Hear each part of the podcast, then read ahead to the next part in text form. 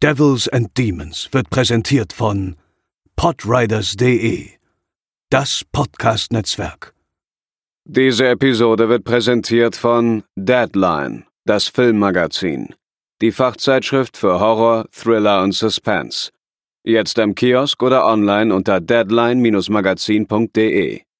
Moin Moin und herzlich willkommen zur 272. Episode von Devils and Demons, der Horrorfilm-Podcast. Ich bin der Chris und bei mir sind heute zum einen Theresa. Hallo. Und zum anderen Pascal. Hallo.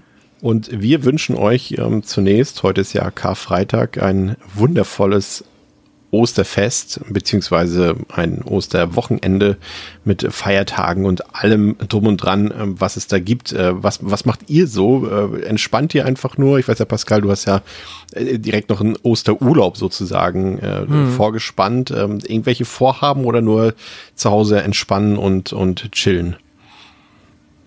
Äh, Großfamilie mache ich nicht.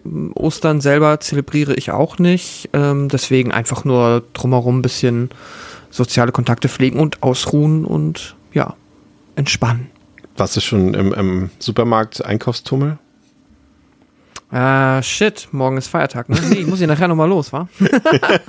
Stimmt, ich habe mir bis. Eh, ah, das, das ist das Problem, wenn man, wenn man da drumherum Urlaub hat, dann realisiert man es nicht so sehr weil aber du halt. Es ist ja denkst, Samstag ist ja auch auf im Zweifel. Ja, aber ach, nee, ich glaube, ich, glaub, ich brauche für morgen noch mal Stuff. Ja, gut, dass du mich dran erinnerst. Theresa, machst du irgendwas Schönes? Ähm, ja, also ich meine, heute ist ja praktisch Donnerstag, Grün Donnerstag. Ich habe heute ähm, in guter hessischer Tradition grüne Soße mir zum Mittagessen gemacht, wie sich das gehört. Das ähm, bedarf einer Erklärung für die Leute, die woanders herkommen als du. Ähm, genau, das ist einfach so ein, also ist, eigentlich ist grüne Soße halt eine einfach Schmand, manchmal noch mit Joghurt gemischt oder sowas. Da gibt es verschiedene Variationen von mit so einer, mit so Kräutern, sieben verschiedenen Stück drin. Und dann püriert man das und dann ist es halt eine grüne Soße, die wird kalt serviert. Man kocht noch Eier, schneidet die klein, macht sie damit rein, auch kalt und dann gibt es halt warme Kartoffeln dazu. Und das isst man an Gründonnerstag. Das klingt lecker. Ja, ist eigentlich ganz lecker. Vor allem ist es richtig geil, weil du kannst dir das so richtig reinschaufeln, weil dadurch, dass die Soße kalt ist, kannst du dir den Mund nicht verbrennen. Aber du hast trotzdem noch so ein bisschen warme Kartoffeln mit dabei. Das ist eigentlich ziemlich gut. das das muss ich nachher erstmal googeln, ob das so. Ich bin gespannt, ob es so aussieht, wie ich es mir gerade vorstelle. Ich kann dir ein Foto von meinem schicken heute Mittag, äh, aber es sieht nicht, also ist jetzt nicht sehr ästhetisch fotografiert. Ich weiß nicht, ob das nicht eher so abschreckend wirkt. ich wollte gerade sagen, Ästhetik ist auch ein guter Stichpunkt für unsere heutige Folge, aber dazu kommen, kommen wir gleich noch. Ja, ähm, okay, also nichts, nichts Aufregendes bei euch. Ich äh, also doch, tatsächlich. ich war noch nicht fertig. Ich mache noch so, mehr ja. als grüne Soße essen. Ja, also Ostern heißt bei uns grüne Soße. Das war's. Genau, äh, nee, muss jetzt halt am Karfreitag arbeiten, krieg doppeltes Gehalt für Feiertagszuschlag. Das lieben wir. Äh, und dann Samstag Mittagessen bei Papa, Sonntag Mittagessen bei Mama und Montag äh, chill ich und habe halt nochmal Bereitschaft und hoffe einfach, dass ich da dann nicht arbeiten muss. Aber im Zweifel gibt es dann zweieinhalbfaches Gehalt, also wäre es auch in Ordnung.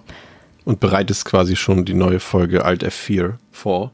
Ja, vielleicht als Hinweis für unsere äh, Zuhörenden, es, es, gibt bereits eine neue Folge. Äh, mhm. Vielleicht, Theresa, willst du noch kurz äh, sagen, ähm, um welches Spiel es da geht und warum die Leute sich das anhören sollten?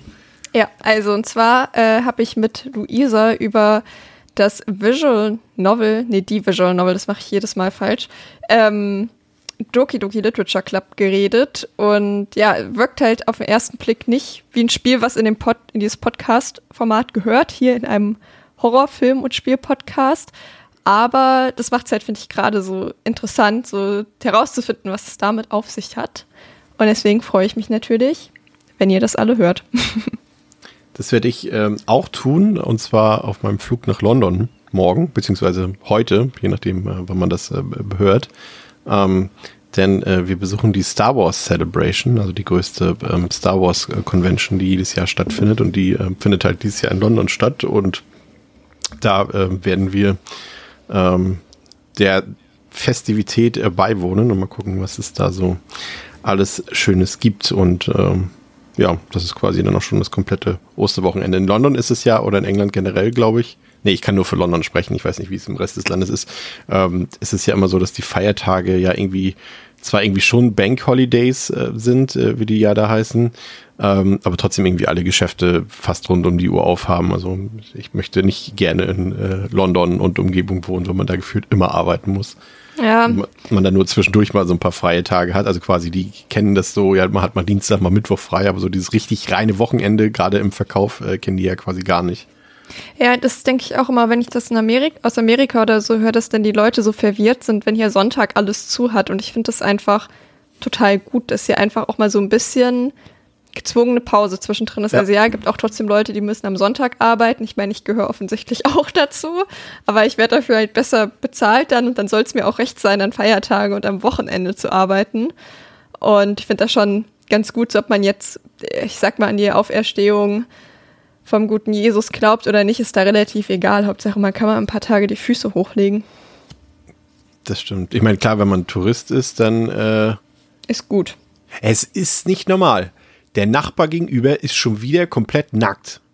Wie mhm. auch schon gestern. Er ist komplett nackt und spielt sich gerade an seinem Dödel rum. Wirklich. Er steht am Fenster und fässt sich seinen Dödel an und denkt, er, man würde ihn nicht sehen, aber er hat einfach keine Jalousien, keine Gardine, kein Vorhang, kein nichts. Und es ist das zweite Mal, dass er frisch aus der Dusche kommt und einfach nackt dort rumschwingt. Vielleicht das, möchte aber auch, dass du ihn dabei beobachtest. Nee, ich habe hier ja nur eine, so eine ganz kleine Rille auf äh, von meinem Vorhang, die, die ich besser geschlossen hätte, aber. Ja, kannst ah. du mir so einen Zettel unter der Tür durchschieben. Ich weiß, was du tust. Ich weiß, was du Ich kann dich sehen. ah, Jesus. Ja, äh, was haben wir noch kurz zu erwähnen? Äh, wir haben euch ja letzte Woche erzählt von dieser tollen neuen Spotify-Funktion, ähm, in der ihr uns, äh, wenn ihr die Folge anklickt, äh, Feedback dalassen könnt äh, zu den Folgen. Das habt ihr angenommen, äh, zahlreich. Es hat echt Stunden gedauert, bis wir uns da durchgelesen haben. Vielen Dank dafür und auch gerne zukünftig weiter.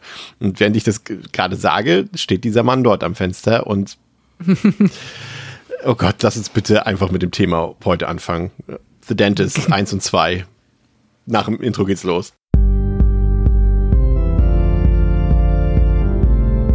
They're coming to get you, Barbara. They're coming for you.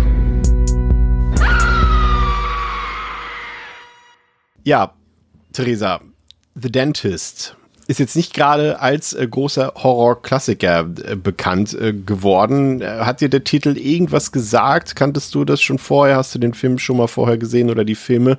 Und äh, was hast du dir vorgestellt, was, äh, was es sein könnte? Gerade wenn wir auch vielleicht das, die Mitte der 90er Jahre betrachten als, als Veröffentlichungsdatum. Ja, also ich habe das ja am äh, Ende der letzten Episode schon so ein bisschen angedeutet, dass ich den Film mal angefangen habe zu gucken. Ich weiß, den gab es seit lange Zeit auf Prime. Ich weiß gerade gar nicht, wie das aktuell ist. Ich habe den jetzt äh, wie immer auf Tubi eigentlich geguckt, wo ich fast alles ja gucke.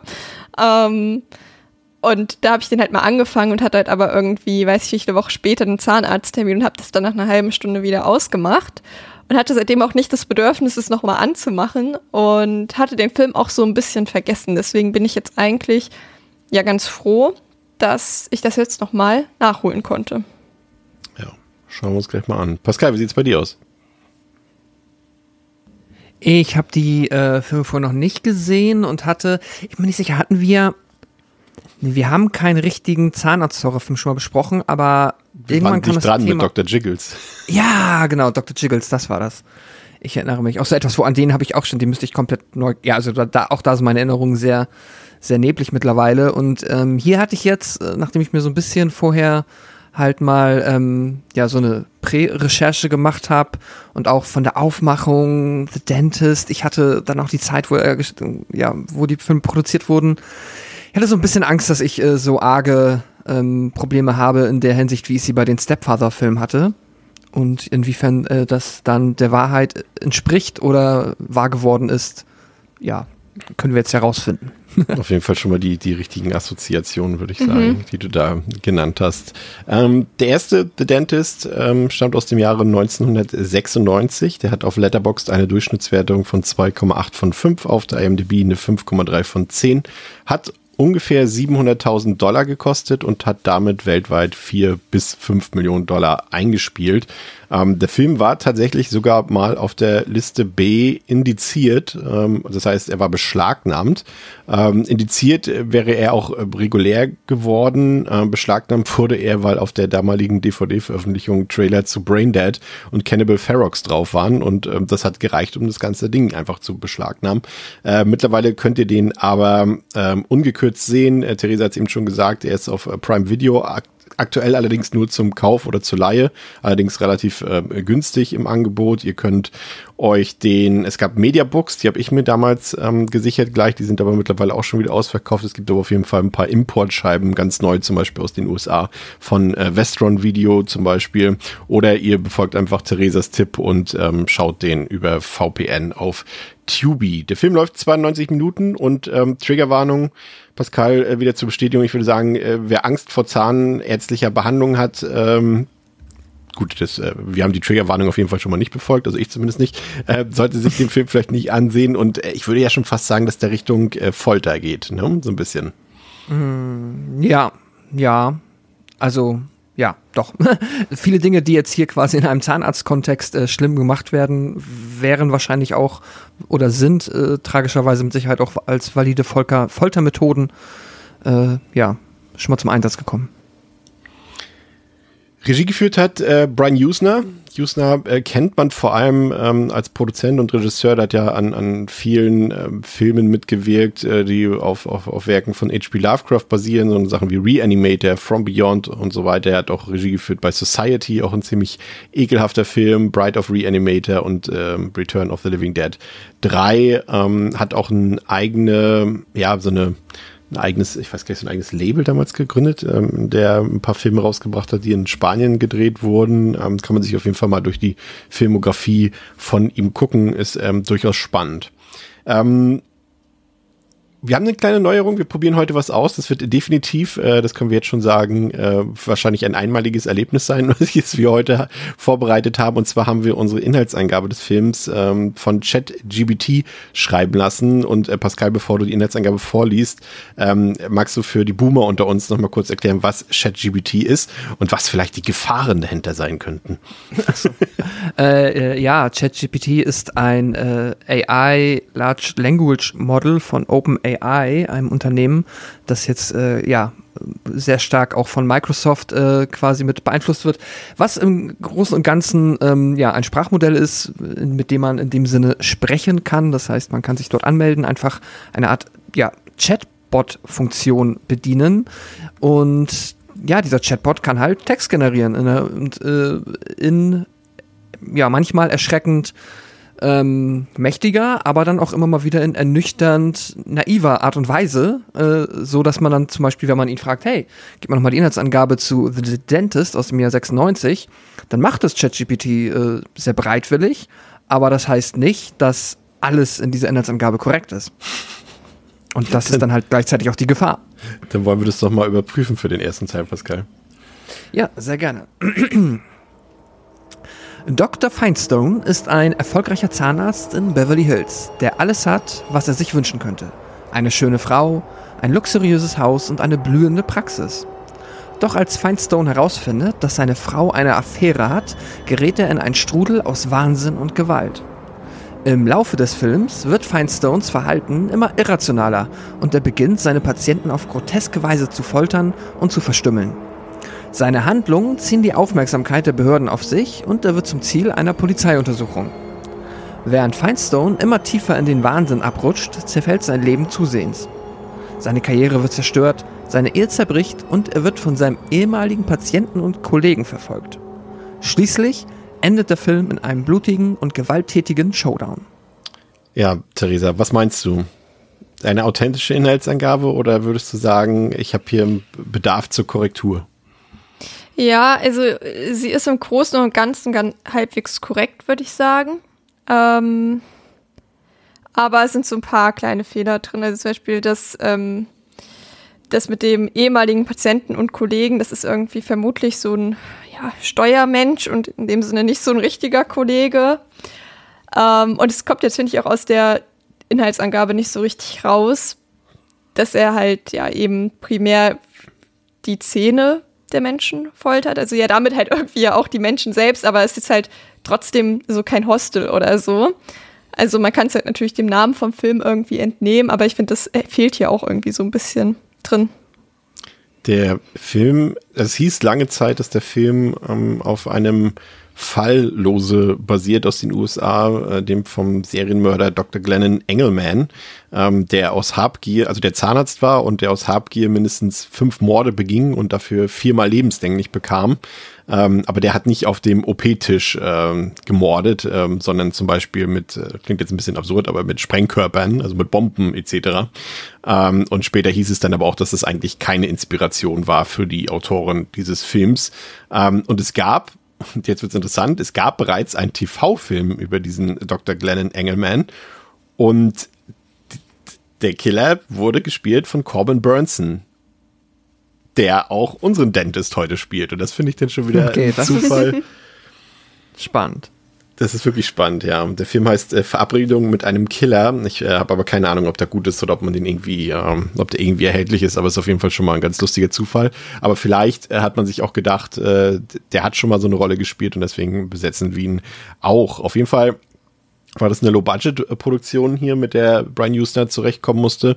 Er musste zum Beispiel die Storyboards komplett selbst zeichnen. Er musste auch teilweise dem Art Department, ähm, um, also was für die Ausstattung des Films zuständig ist, seine private Kreditkarte geben, ähm, um Kosten zu decken. Aber teilweise konnten sie die Sachen dann äh, leihen und er ist dann nicht äh, zu sehr in die Miesen gegangen. Und ähm, was ich noch ganz interessant finde, ist, dass äh, Stuart Gordon, ähm, der sehr häufig mit Brian Houston assoziiert wird, ähm, hier der Co-Autor war des Drehbuchs Drehbuchs und äh, Brian Usner, äh, nicht Brian Usner, Stuart Gordon, der ist ja, ich glaube, vor drei Jahren, ich glaube sogar, das ist genau drei Jahre her, glaube ich, äh, so Pi mal Daumen, ähm, ist er ja verstorben und er hat ja auch an vielen H.P. Lovecraft-Verfilmungen mitgearbeitet.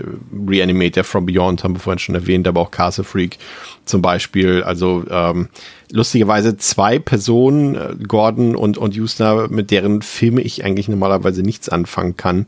Aber ähm, wir schauen mal, ob das heute ein bisschen sich ändert. Pascal, wir haben ja häufiger schon darüber geredet, dass, oder wir sind uns einig, glaube ich, darüber, dass die, die 90er Jahre, zumindest bis zur Veröffentlichung von Scream, doch im Horrorbereich mit ganz wenigen Ausnahmen, wenn wir jetzt zum Beispiel mal Candyman betrachten, äh, doch eher eine Schattenseite des Horrorgenres darstellt, oder?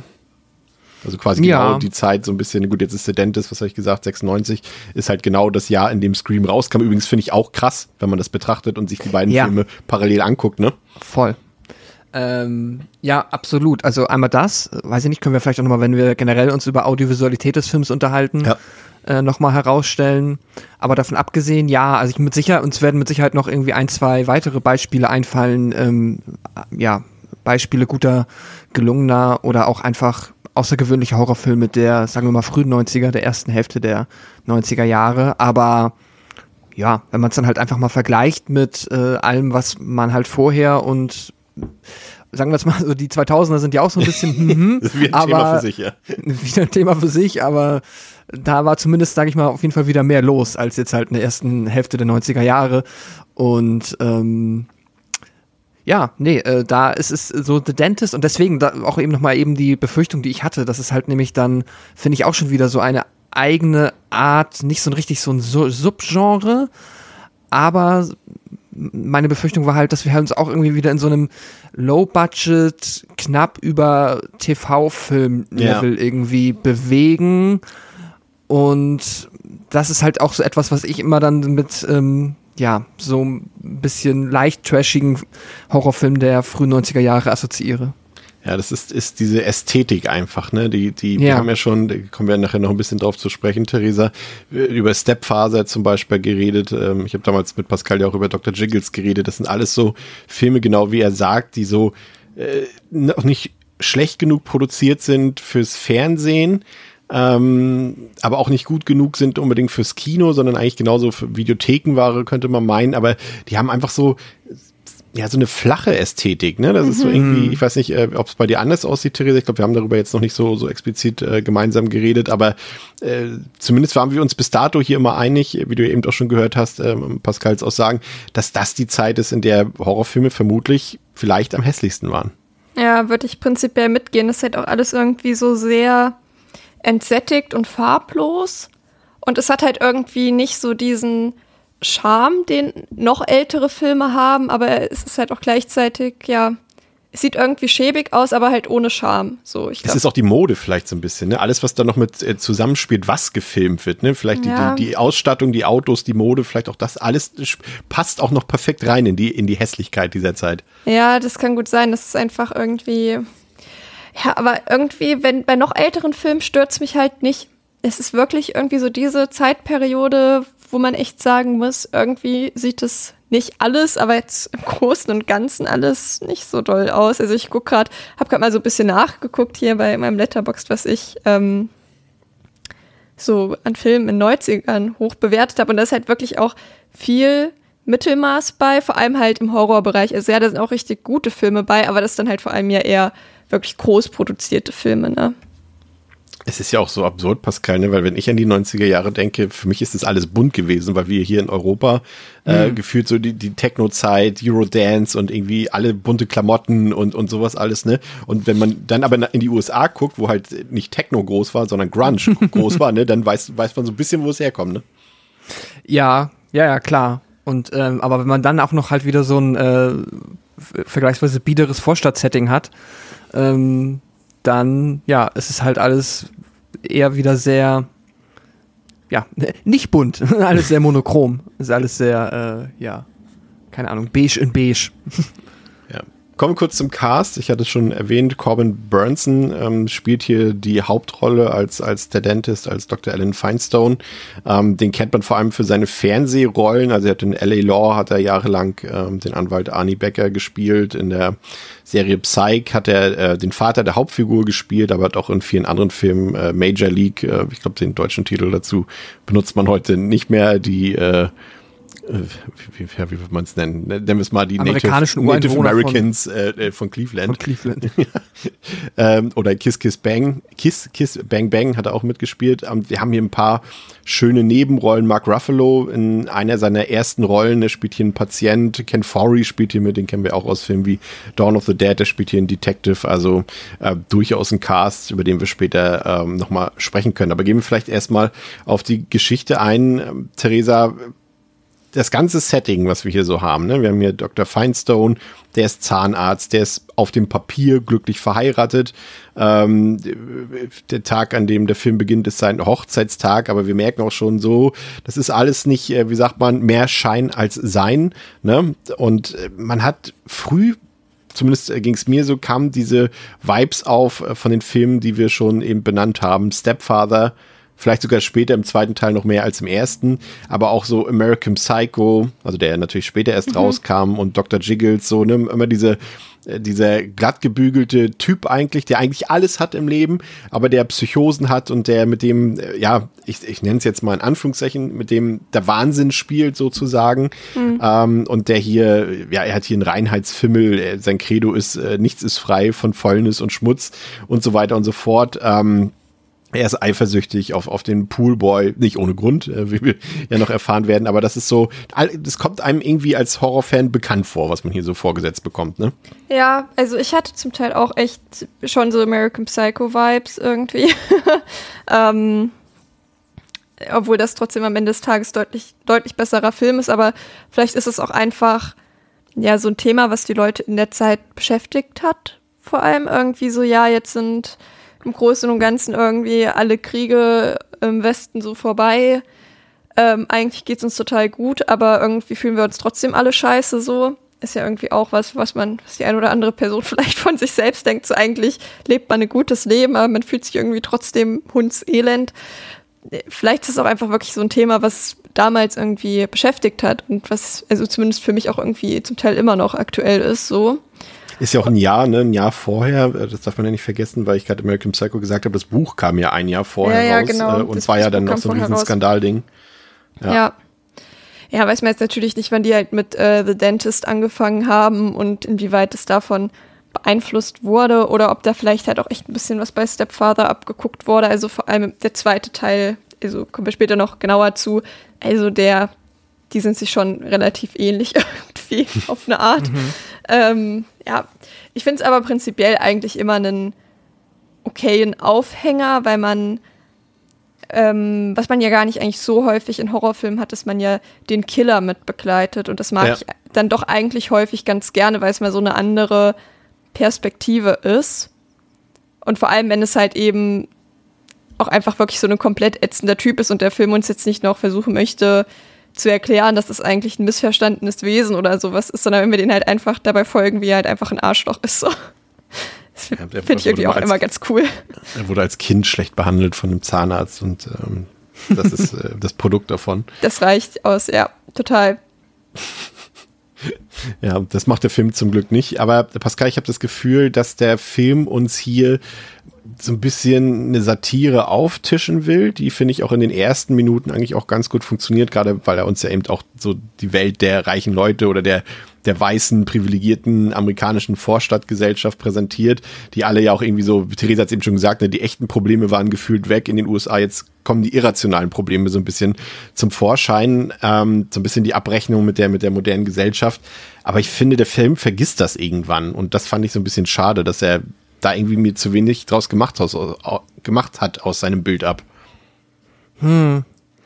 Ja, ich habe ähm, mh, ich habe noch was, also was ich noch ganz spannend fand, waren so ein paar Interpretationen, die jetzt nicht äh, quasi meinem Kopf entsprungen sind, aber halt generell zur Figur des Dr. Feinstones, weil er halt nämlich eben diesen Reinigkeitsfimmel hat, den du auch angesprochen Ja, hast Nazi. und Genau, dieser Nazi-Vibe halt, den er halt so diesen Nazi-Doktor, der irgendwie auch mit, ähm, ne, weil du halt, du hast halt dann die Folter da drin, ähm, generell das Thema des, ja, bösen Arzt und ähm, das alles, finde ich dann, ist etwas, was ich irgendwie, wenn man es einmal zumindest irgendwie, wenn man drauf gekommen ist, was man dann durchaus auch dann über den kompletten Film aus irgendwie in dem Film oder in der Figur lesen kann. Und generell die, ja, wenn es dann auch noch eine Gesellschaftskritik sein soll, dann sehe ich die halt auch eher am Anfang, weil da ist es halt, da haben wir halt den ja angesprochenen Bild ab mit dem ähm, Poolboy, was ja auch so dieses uramerikanische Klischee ist, dass du halt den, ähm, ja, I don't know, Mitte 40 bis Mitte 50-jährigen gut verdienenden ähm, Mann hat, hast, der halt tagsüber unterwegs ist, während dann halt die jüngere, attraktivere, normschöne Frau halt irgendwie zu Hause den Haushalt schmeißt und ähm, dann nach der, ist jetzt ne, alles nur dieses Klischee besprochen, Ja. nach einer Flasche Wein dann halt äh, dem Poolboy schöne Augen macht. Und das ist ja dann scheinbar auch in der kompletten Nachbarschaft äh, hier der Fall. Deswegen ist, das ist halt so sehr Klischee, mit Sicherheit auch in den 90ern schon gewesen, als dass ich das auch durchaus ja schon irgendwie satirisch verstehen würde. Ähm, und ja, ist aber dann tatsächlich ja auch trotzdem ein guter und passender Aufhänger. Weil ich, ich nehme an, so omnipräsent wie dieses Klischee da halt auch in Film und Fernsehen besprochen wurde, kann es dann stellenweise auch nicht so weit von der Realität entfernt gewesen sein, zumindest in der Zeit. Ja, aber äh, äh, äh, gebe ich dir recht. Äh, Ich fand trotzdem, dass es dann irgendwann so so abziehbildmäßig war, so cartoonhaft, dass es irgendwie in seinen schwächsten Momenten fast wie so eine Folge reich und schön gewirkt hat. Ich weiß nicht, ob das noch jemand, äh, die, die Älteren unter uns kennen das vielleicht noch früher aus dem ARD-Vormittagsprogramm. Ähm, irgendwie diese, diese, diese Familienclan-Soaps aus den USA, irgendwie die, ich glaube, reich und schön, ist es, war das nicht sogar die Serie mit den meisten Folgen Ist das nicht. auf der äh, Welt? War das nicht 10.000 Folgen oder irgendwie sowas? Oh, ja, ich, ich, kenne ich tatsächlich nicht. Serie Ich kenne das auch nicht. den meisten Folgen. Ich glaube, es ist reich und schön oder irgendwie sowas ähnliches. Krass. Ja, das Sandmännchen, wow. Ja, schön Dank. 20.000 Folgen. Spring General Hospital, 15.000 Folgen. What the fuck? Also auf Wikipedia steht einfach etwas über 9000 Folgen in etwas Was? über 35 Staffeln. Oh, das ist ja noch gar nicht so viel eigentlich, ne? Also da gibt es auf jeden Fall. Also es ist jetzt äh, kurzer Wikipedia-Check. Wer weiß, ob das so. Ob ich, ich kenne mich da Fragen wir aus. lieber ChatGPT. Ah, hier, hier ist sogar, hier, es gibt die Liste der längsten Fernsehserien tatsächlich. Also unser Sandmännchen führt ganz klar mit über 20.000 Folgen. Verrückt. Aber jetzt kommen schon die Serien da unter so Zeit der Sehnsucht, 14.300 Folgen, Jung und Leidenschaftlich, 13.800, Schatten der Leidenschaft, 12.000, Liebe, Lüge, Leidenschaft, das sind alles die, ja, Reich und Schön hat 8.700, genau wie du es vorgelesen hast. Aber so dieses, diese Art der Sendung, sage ich mal. Aber gute Zeiten, schlechte Zeiten ist sogar dicht dran mit über 7.500. Ja. Das schaffe ich nicht mehr zu bingen, glaube ich. ähm, Stehen geblieben, genau, bei, äh, bei, dem, bei dem Gesellschaftsbild dort. Ähm, wie gesagt, ich fand es prinzipiell eigentlich ganz gut, dass er das Thema aufgemacht hat, aber ich finde irgendwie setzt er da keine schöne Klammer für mich äh, herum, weil irgendwie habe ich da Mhm. jetzt keine, im Gegensatz zum Beispiel zu American Psycho oder so, habe ich da jetzt keine, ja, wie drücke ich es aus, am Ende keine Konklusion dieser Thematik gefunden irgendwie. Das ist einfach nur ein Porträt dessen, was ja auch okay ist, aber wie du auch schon sagst, sind sehr klischeehaft, ne? Der Poolboy, der sich durch die ganze Nachbarschaft rammelt dort irgendwie, also das sind alles so Sachen, so, ja, weiß ich nicht, ob das jetzt im Jahr 2023 noch funktioniert. Aber ich fand den Aspekt ganz gut, Pascal, den du genannt hast, ne? diese, diese, diese Faschismus-Theorie, die habe ich auch gelesen. Ähm, steckt, glaube ich, auch nur eher oberflächlich drin, ne? so sein, sein Drang zur Reinheit und, und alle müssen körperlich und mental gesund sein und so weiter und so fort, ne? Und der Schmutz muss weg. Ähm, das ähm, kann man da durchaus lesen, aber jetzt auch nicht äh, besonders subtil, würde ich sagen. Theresa, was hier natürlich auch mit reinkommt, sind wieder, äh, ist so eine Verschmelzung ne, aus, aus Fantasy-Welt und äh, Realität, ähm, die hier Dr. Feinstone durchlebt. Ne, Er hat Visionen, er hat äh, Einbildungen, was dasselbe ist. Ähm, Gerade in Stresssituationen treten die bei ihm auf. Ähm, wie fandst du das? Fandst du das auch wieder ein bisschen oberflächlich eher oder hat dir das gefallen, dass er da gerade, weil der Film ja da auch durchaus äh, Horrorszenarien draus spinnt, wenn wir uns da zum Beispiel an die Behandlung von dem jungen Jody dort äh, sehen, ähm, in der eigentlich gesunde Zähne hat, aber Dr. Feinstone sieht irgendwie in seinem Mund irgendwie so richtig verfaulte, ja, abstoßende Zähne, sage ich mal, die aber eigentlich gar nicht existent sind.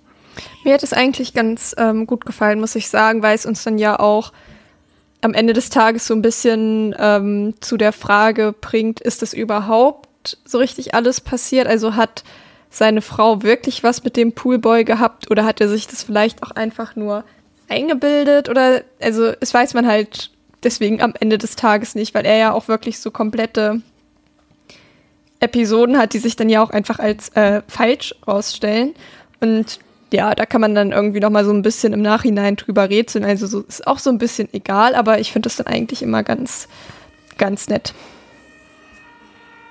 Pascal? Ist Ja, würde ich soweit Was wir nicht in zustimmen. Horrorfilmen nicht schon gesehen hätten. Nee, nee, eigentlich nicht. Bin ich grundsätzlich. Nee, bin ich bei. Das ist das, ein Problem, das ich mit dem Film so ein bisschen habe, ist, und, und das er, erinnerte mich sofort an äh, einen Film, den ich ähm, vor ein paar Tagen gesehen habe, der jetzt ja auch im Kino startet, äh, äh, Cocaine Bear, der ähm, eigentlich ja auch, also genau wie The Dentist ja eigentlich eine coole Prämisse hat und ein cooles Gimmick. Du hast halt einen mordenden Zahnarzt. Ja, wir haben geführt haben 95 Prozent der Gesellschaft Angst vorm Zahnarzt, also warum diese Angst nicht ausspielen. Und natürlich weißt du, okay, was wird er schon machen? Er wird irgendwann mal mit einem Bohrer hantieren oder mit irgendwelchen Zangen und einen Zahn ziehen. Aber das ist dann irgendwie auch schnell auserzählt und das ist ähnlich wie bei Cocaine Bear, wo du irgendwie gefühlt vor den Opening Credits äh, schon den kompletten Film gesehen hast, beziehungsweise im Trailer. Ja, ein Bär schnüffelt Koks, das vom Himmel gefallen ist und dreht durch. Das ist die ganze Story. Mehr passiert da auch nicht. Genau, es passiert exakt das, was du dir vorstellst dann. Und, und das fand ich auch so ein bisschen, da hat mir auch vielleicht so ein bisschen irgendwie der Twist gefehlt in der Geschichte. Ich weiß nicht, vielleicht bin ich auch gerade besonders streng, weil ich, ich finde den Film gar nicht so schlecht, wie es jetzt vielleicht anfänglich klingt, aber das sind so die Schwächen, die mir aufgefallen sind, die ihn eben dann, glaube ich, nicht zu einem Klassiker gemacht haben, weil halt irgendwie noch so das Besondere fehlt. Das ist ja, passiert ja im Endeffekt genau das, was man sich vorstellt, wenn man, ja, gefühlt eine Zeile des Plots gelesen hat, ne? Ja, also ich glaube, was einen dann eher noch irgendwie begeistern kann, als jetzt halt irgendwie die Kreativität der, also ein bisschen was macht er ja. Also es, es geht ja ein bisschen, hier und da gibt es schon Möglichkeiten, dass da dann auch effekttechnisch mal ein bisschen Kreativität ähm, im Sinne der ja, zahnärztlichen Foltermethoden äh, irgendwie eingesetzt werden kann. Ich glaube dann der spannende, oder zumindest für mich der spannendere Aspekt war es dann halt einerseits halt ja den Killer zu beobachten, wie halt Stufe für Stufe und halt Schritt für Schritt weiter ähm, ja äh, quasi abdriftet und immer mehr ähm, den Bezug zur Realität verliert und dass der auch er hat ja ähm, auch er macht ja immer quasi äh, ihm ist es ja sehr wichtig, dass die verschiedenen Behandlungsräume halt alle ein gewisses Thema haben und alle sehr ästhetisch sind, dass du dich halt, man kennt es ja auch eigentlich aus Zahnarztpraxen, ne? Da hast du oft irgendwie noch irgendeine ähm, hübsche Tapete an der Decke oder halt an der Wand. Aber auch erst das so in den letzten Jahren, ne? wenn ich so denke an die 90er Jahre, meine ersten Zahnarztbesuche, holy Moses, also hätte ich geträumt von so einem, so einem Dschungel äh, Echt? Dings. Das Ich hab also das- bei mir auf dem Dorf nicht. Bei mir auf dem Dorf tatsächlich schon und heute sehe ich seltener. Also bei mir, ich hätte jetzt genau andersrum gesagt. Ich weiß genau noch als Kind, der Zahnarzt, da bin ich hingegangen und da war ich quasi in ähm, so einem Urwald. Da bist du reingekommen, ja, und hattest komplett so ähm, Baumtapeten und ich glaube auch ein Strand war da. Geil. Das war echt ganz nice. So als Kind hatte ich das irgendwie abgeholt. Aber als Kind hast du es dann irgendwie auch normal wahrgenommen. Da war es dann, also ich glaube, heute flasht das, wird mich das mehr flashen. Also ich weiß, es gab Ähm. immer, gab immer nach, nach überstandener Behandlung gab es immer irgendwelche Gimmicks, also okay, jetzt sage ich hier auch schon Gimmicks, irgendwelche so kleine Spielzeug oder sowas, was man sich Mhm. so aus so einem Glas nehmen konnte. Daran kann ich mich erinnern, aber ansonsten. Aber ich kann jetzt auch nicht das Gegenteil behaupten, weil wir haben ja dieselbe Zahnärztin und äh, äh, Jetzt ja. ja, und äh, deswegen ja, da gibt es tatsächlich nicht sowas. Aber Nee. ich sag mal so, es ist für mich nicht ausschlaggebend, um sich wohlzufühlen. Ich kann auch die Leute draußen beruhigen, weil es kam tatsächlich Nachfragen, wie denn meine Behandlung am Montag war. Siehst du?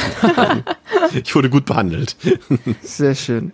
Ähm, nee, aber ich glaube, da, also, und damit wird ja auch nachher später ein bisschen gespielt, weil er dann ach, am Ende echt so fast schon, keine Ahnung, also der letzte Raum, den er sich dann da, der, der baut, wo es ja auch zum Finale hingeht, ist ja schon sehr abgefahren. Also so auch, was man, glaube ich, dann, keine Ahnung, vielleicht in einer sehr abgefahrenen Privatpraxis äh, vielleicht noch erwarten würde, aber auch sonst eigentlich nicht. Ich glaube, das ist dann, ähm, so ein bisschen mehr die Art und Weise, wie der Film ähm, einem dann versucht, ohne Twist halt ab und zu noch was Neues zu liefern.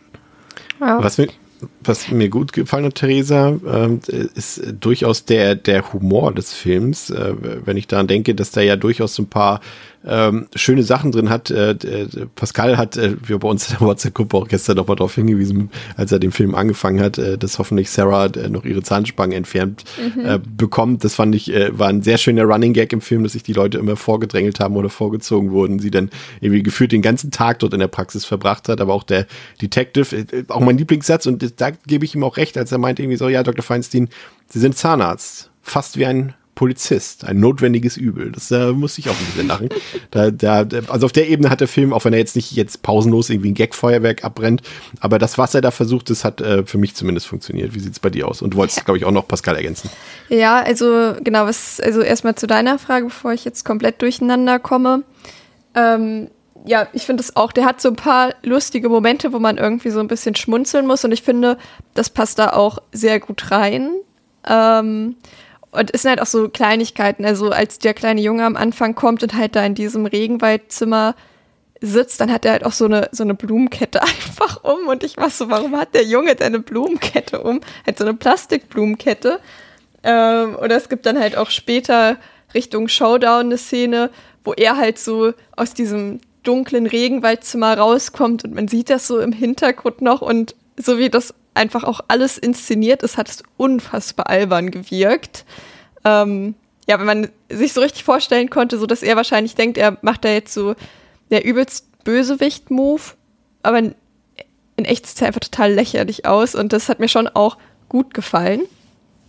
Ähm, und ja, was für mich so den Film auch noch ein bisschen ja ausmacht, ist dann halt am Ende immer so die Frage, wird er geschnappt? Wie wird er geschnappt? Wir wissen, es gibt einen zweiten Teil, wie kommen sie da wieder raus? So, und das finde ich halt, also es ist ja irgendwie auch wieder so eine Parallele irgendwie zu American Psycho am Ende, wo ja auch das Buch einfach, ähm, das hat ja eigentlich auch keine richtige Handlung und wo man sich dann schon ja auch eigentlich einfach nur fragt, ja, hat das jetzt Konsequenzen oder hat das jetzt keine Konsequenzen? Kommt er jetzt damit davon oder kommt er nicht damit davon? Und vor allem, weil dann ja auch schon die Polizei eingeschaltet wird und sowas, das finde ich eigentlich auch dann immer noch mal ganz nett, wenn da so ein kleiner Mini-Krimi draus gemacht wird.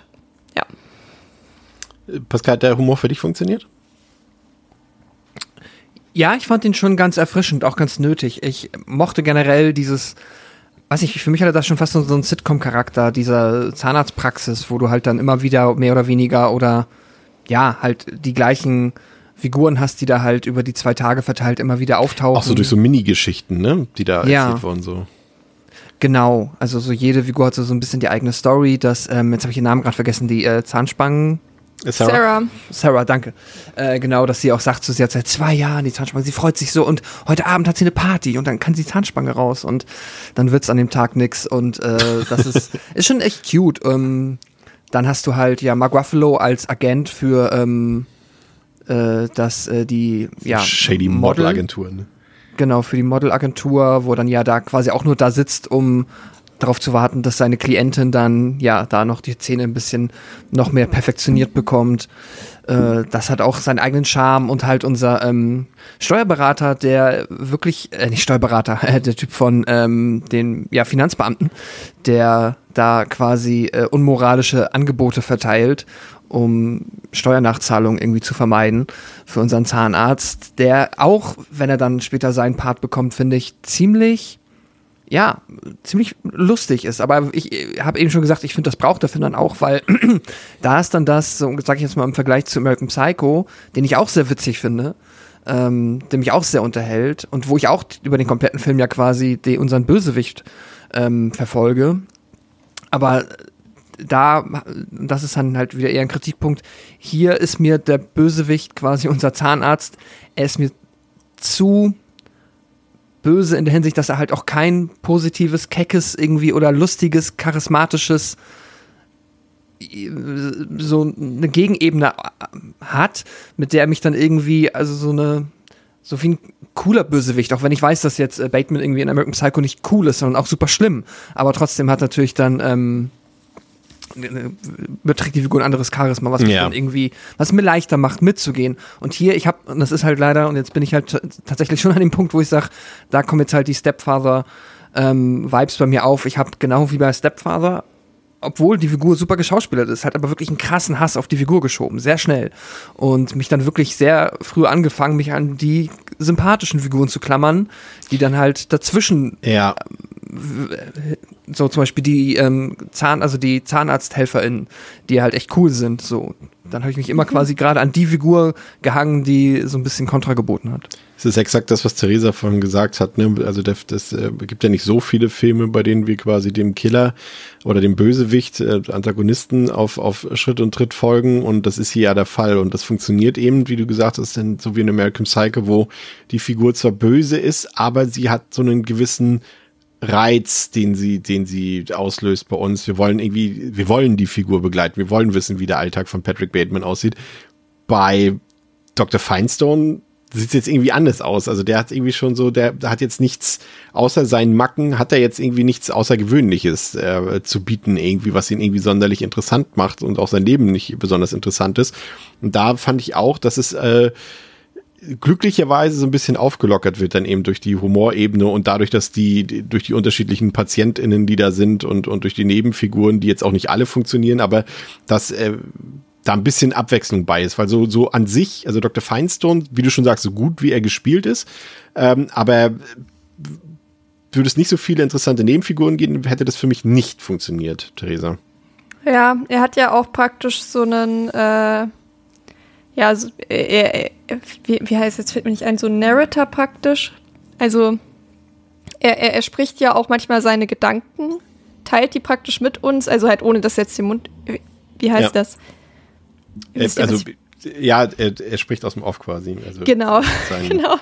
Und ja, da ist halt auch schon so, also, also vor allem eigentlich ist der Vergleich zu American Psycho echt weird, weil es irgendwie ja so komplett vor allem vom Level her ganz andere Filme sind, aber da hat man das ja auch und dort ist es irgendwie, hat es irgendwie so ein bisschen was Sinnstiftendes und hier fehlt es halt irgendwie so ein bisschen. Das hätte man sich halt irgendwie genauso gut sparen können. Äh, und ja, ich fand halt auch, dass alle anderen Figuren eigentlich deutlich sympathischer waren als er, weil er halt wirklich von der ersten Sekunde an ein totaler Kotzbrocken ist und den ganzen Film über nicht eine Sache gemacht hat, in der er halbwegs sympathisch wirkt. Und ja, da fiebert man schon mit allen anderen mit, vor allem ja auch eben mit den anderen äh, ja, Arzthelferinnen dort, die halt wirklich echt einen sehr sympathischen Eindruck macht. Vor allem halt die eine, die halt, ähm, wie hieß sie, Jessica? Nee, jetzt muss ich kurz. Ja, das weiß ich gerade auch nicht. Aber Notizen. während du das raussuchst, kann ich, kann ich äh, kurz verlautbaren, dass, und das ist jetzt wirklich, ich, ich habe euch das jetzt extra in unsere WhatsApp-Gruppe geschickt als Beweis, äh, wirklich im Stockwerk oben drüber was genauso wenig einen Vorhang hat oder eine Gardine oder sonst irgendwas hat, ebenfalls ein komplett nackter Mann ans Fenster gestellt hat, der ebenfalls also keine Unterhose trägt. Wie kann denn das sein? Also der untere hat irgendwann angefangen unten, das ist auch, auch schön paradox, er hat nackt Wäsche aufgehängt. Hm.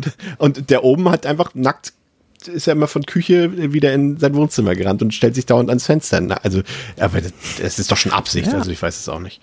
Immerhin ist dann der, der untere arbeitet aktiv daran, irgendwann nicht mehr nackt zu sein, Das weil er Wäsche vorbereitet, ja. um sie anzuziehen. Vor allem auf dem, auf dem äh, Foto, was ich euch geschickt habe, ist das Absurde, dass genau ein Blumentopf äh, vor, vor, vor Warte, entscheidenden ich Stellen jetzt, ist. muss ich jetzt Angst haben oder kann ich mir das?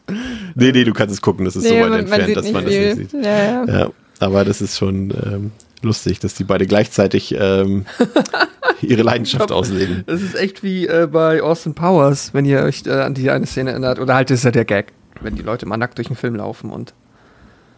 Naja. Anyways. Anyways, ähm, Die, ja, die, die Jessica. Ähm, die Jessica. die ihm dann ja auch schon so auf die Schliche kommt und ja, das halt irgendwie hat man da schon auch das Gefühl, dass es einfach so ein ganz normaler Arbeitsplatz ist und er einfach so ein ganz normal ätzender Chef ist, weil er kommt dann am Anfang vom Film ja viel zu spät und dann sagt sie ja sowas wie, ja, und am Ende ist es eh meine Schuld, dass jetzt die ganzen Patienten einfach äh, warten müssen, so mäßig. Es ist nie seine Schuld, es ist eh immer unsere Schuld. Ja. Und sie legt sich dann ja auch richtig mit ihm an und das ist so, habe ich halt richtig gefühlt einfach, weil man da so richtig diese, ja, klassischen Strukturen irgendwie hat. Von da kommt halt so ein Chef, äh, oder halt ja, so ein Arzt halt angerannt oder so ein Chef, der hält sich halt für was Besseres und alle anderen sind immer schuld dran, wenn irgendwas nicht läuft, obwohl es offensichtlich ist, dass er halt verantwortlich ist. Und mit der habe ich schon auch echt total mitgefühlt. Die, die mochte ich sehr, sehr gerne. Ähm, zwei Sachen, die für mich, drei Sachen, die für mich ähm, äh, wiederum gar nicht funktioniert haben. Zwei äh, ziehe ich mal zu einem schon zusammen. Das sind diese Nebenhandlungen. Also wir haben eben schon gesagt, klar, so für sich betrachtet ist äh, der Typ von der Steuerfahndung oder was welchen vom Finanzamt dort äh, eigentlich ganz cool, aber die Storyline äh, passt für mich irgendwie nicht so richtig zusammen. Und genauso verhält es sich mit den Ermittlungsarbeiten von den beiden Cops dort, von denen der eine, glaube ich, sogar Dr. Sunshine hieß, äh, was ich äh, ganz nett fand. Aber das äh, führte irgendwie beides so richtig äh, zu nichts irgendwie. Ähm, das habe auch zu wenig draus gemacht.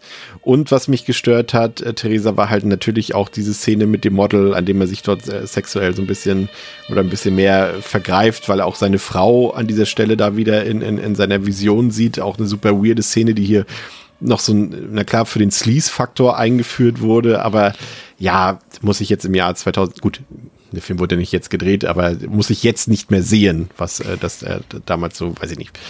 Ähm, weil diese Szenen für mich immer, das ist, äh, um das vielleicht mal für die Zuhörerinnen äh, zu erklären, äh, warum mich die Szenen stören in Filmen, ist, äh, weil sie eben nicht er, soll ja in diesem Fall keine, der Film weiß ja gar nicht, dass er sexuellen Missbrauch sozusagen darstellt, sondern er will ja hier eindeutig Sleaze zeigen, also er will die nackte Frau dort zeigen und darum geht's in der Szene und nicht darum, dass sich äh, Dr. Feinstone an ihr vergeht und das ist mein Problem, was ich mit solchen Szenen habe. Also er will nicht irgendwie aufmerksam machen, was, was Dr. Feinstone für ein, für ein, für ein äh, ekliger Vergewaltiger oder sowas ist, sondern er will sagen, guck mal, wir haben hier nackte Brüste. Gefällt dir das? Das will der Film von uns und das ist das, was mich an solchen Szenen stört, Theresa. Ja, total, vor allem, weil das ja auch irgendwie so gar keine Konsequenz halt auch wieder hat. Also ich finde sowas auch einfach immer total unangenehm. Muss auch echt sagen, das ist mir jetzt auch, ähm, ja, haben jetzt irgendwie fast fünf Stunden über Scream gesprochen und ich habe es nicht gesagt, aber es mir hat auch so bei Scream äh, zum Beispiel auch aufgefallen, dass das so Filme sind oder halt auch generell so in den letzten Jahren, die fast komplett so auch ohne Brüste und sowas auskommen, ganz viel im Horror. Das finde ich echt angenehm, weil es fehlt einem auch einfach nicht. Und das sind so Szenen, wenn man die sieht. Also ich fühle mich immer direkt, also es hinterlässt bei mir immer ein ungutes Gefühl, weil du ja auch nie weißt, wie weit die Filme dann gehen in ihrer Darstellung. Ja. Und ja, hier ist es halt ja mehr angedeutet, also halt äh, explizit angedeutet ist jetzt irgendwie auch äh, komische Bezeichnung, aber wenn man es gesehen hat, weiß man, glaube ich, was ich meine. Ähm, aber ich hätte es halt überhaupt nicht gebraucht. Es war einfach komplett unnötig. Ich hätte einfach ihre Zähne zerstören können und gut ist so.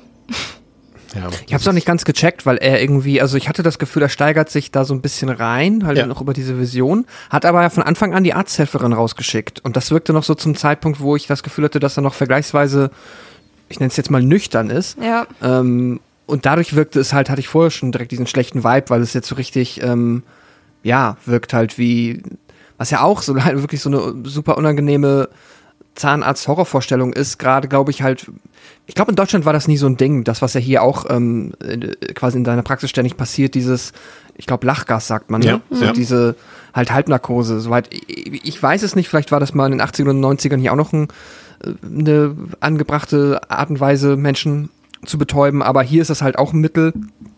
Und deswegen ist es ja, glaube ich, halt auch diese Hilflosigkeit, die man dann in so einer Praxis halt hat, äh, ja, auch, glaube ich, eh nochmal so eine eigene Horrorvorstellung, die vielleicht hier auch deshalb damit ein bisschen bedient werden soll.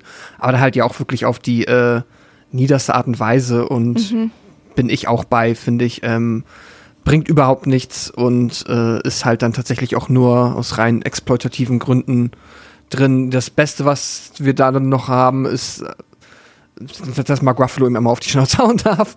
Aber ähm, das wird dann halt ja auch leider nicht irgendwie nochmal später aufgegriffen, was ich ein bisschen schade fand. Ich kann feierlich verkünden, Nachbar Nummer zwei, der von oben, hat sich jetzt vor dem Fenster eine Unterhose angezogen. Ja, immerhin. Fantastisch. Imaginärer Applaus an dieser Stelle. äh, wie, wie haben euch denn die, die, diese Nebenhandlung mit dem, Steuerber äh, mit dem, mit dem Steuerfahnder und äh, mit den Ermittlungsarbeiten der Detectives gefallen, Theresa? Also ich hatte halt mit dem, also bemerkt man jetzt ja auch schon, ich hatte halt keine Ahnung, was dieser Finanzkerle halt überhaupt für ein Mensch ist.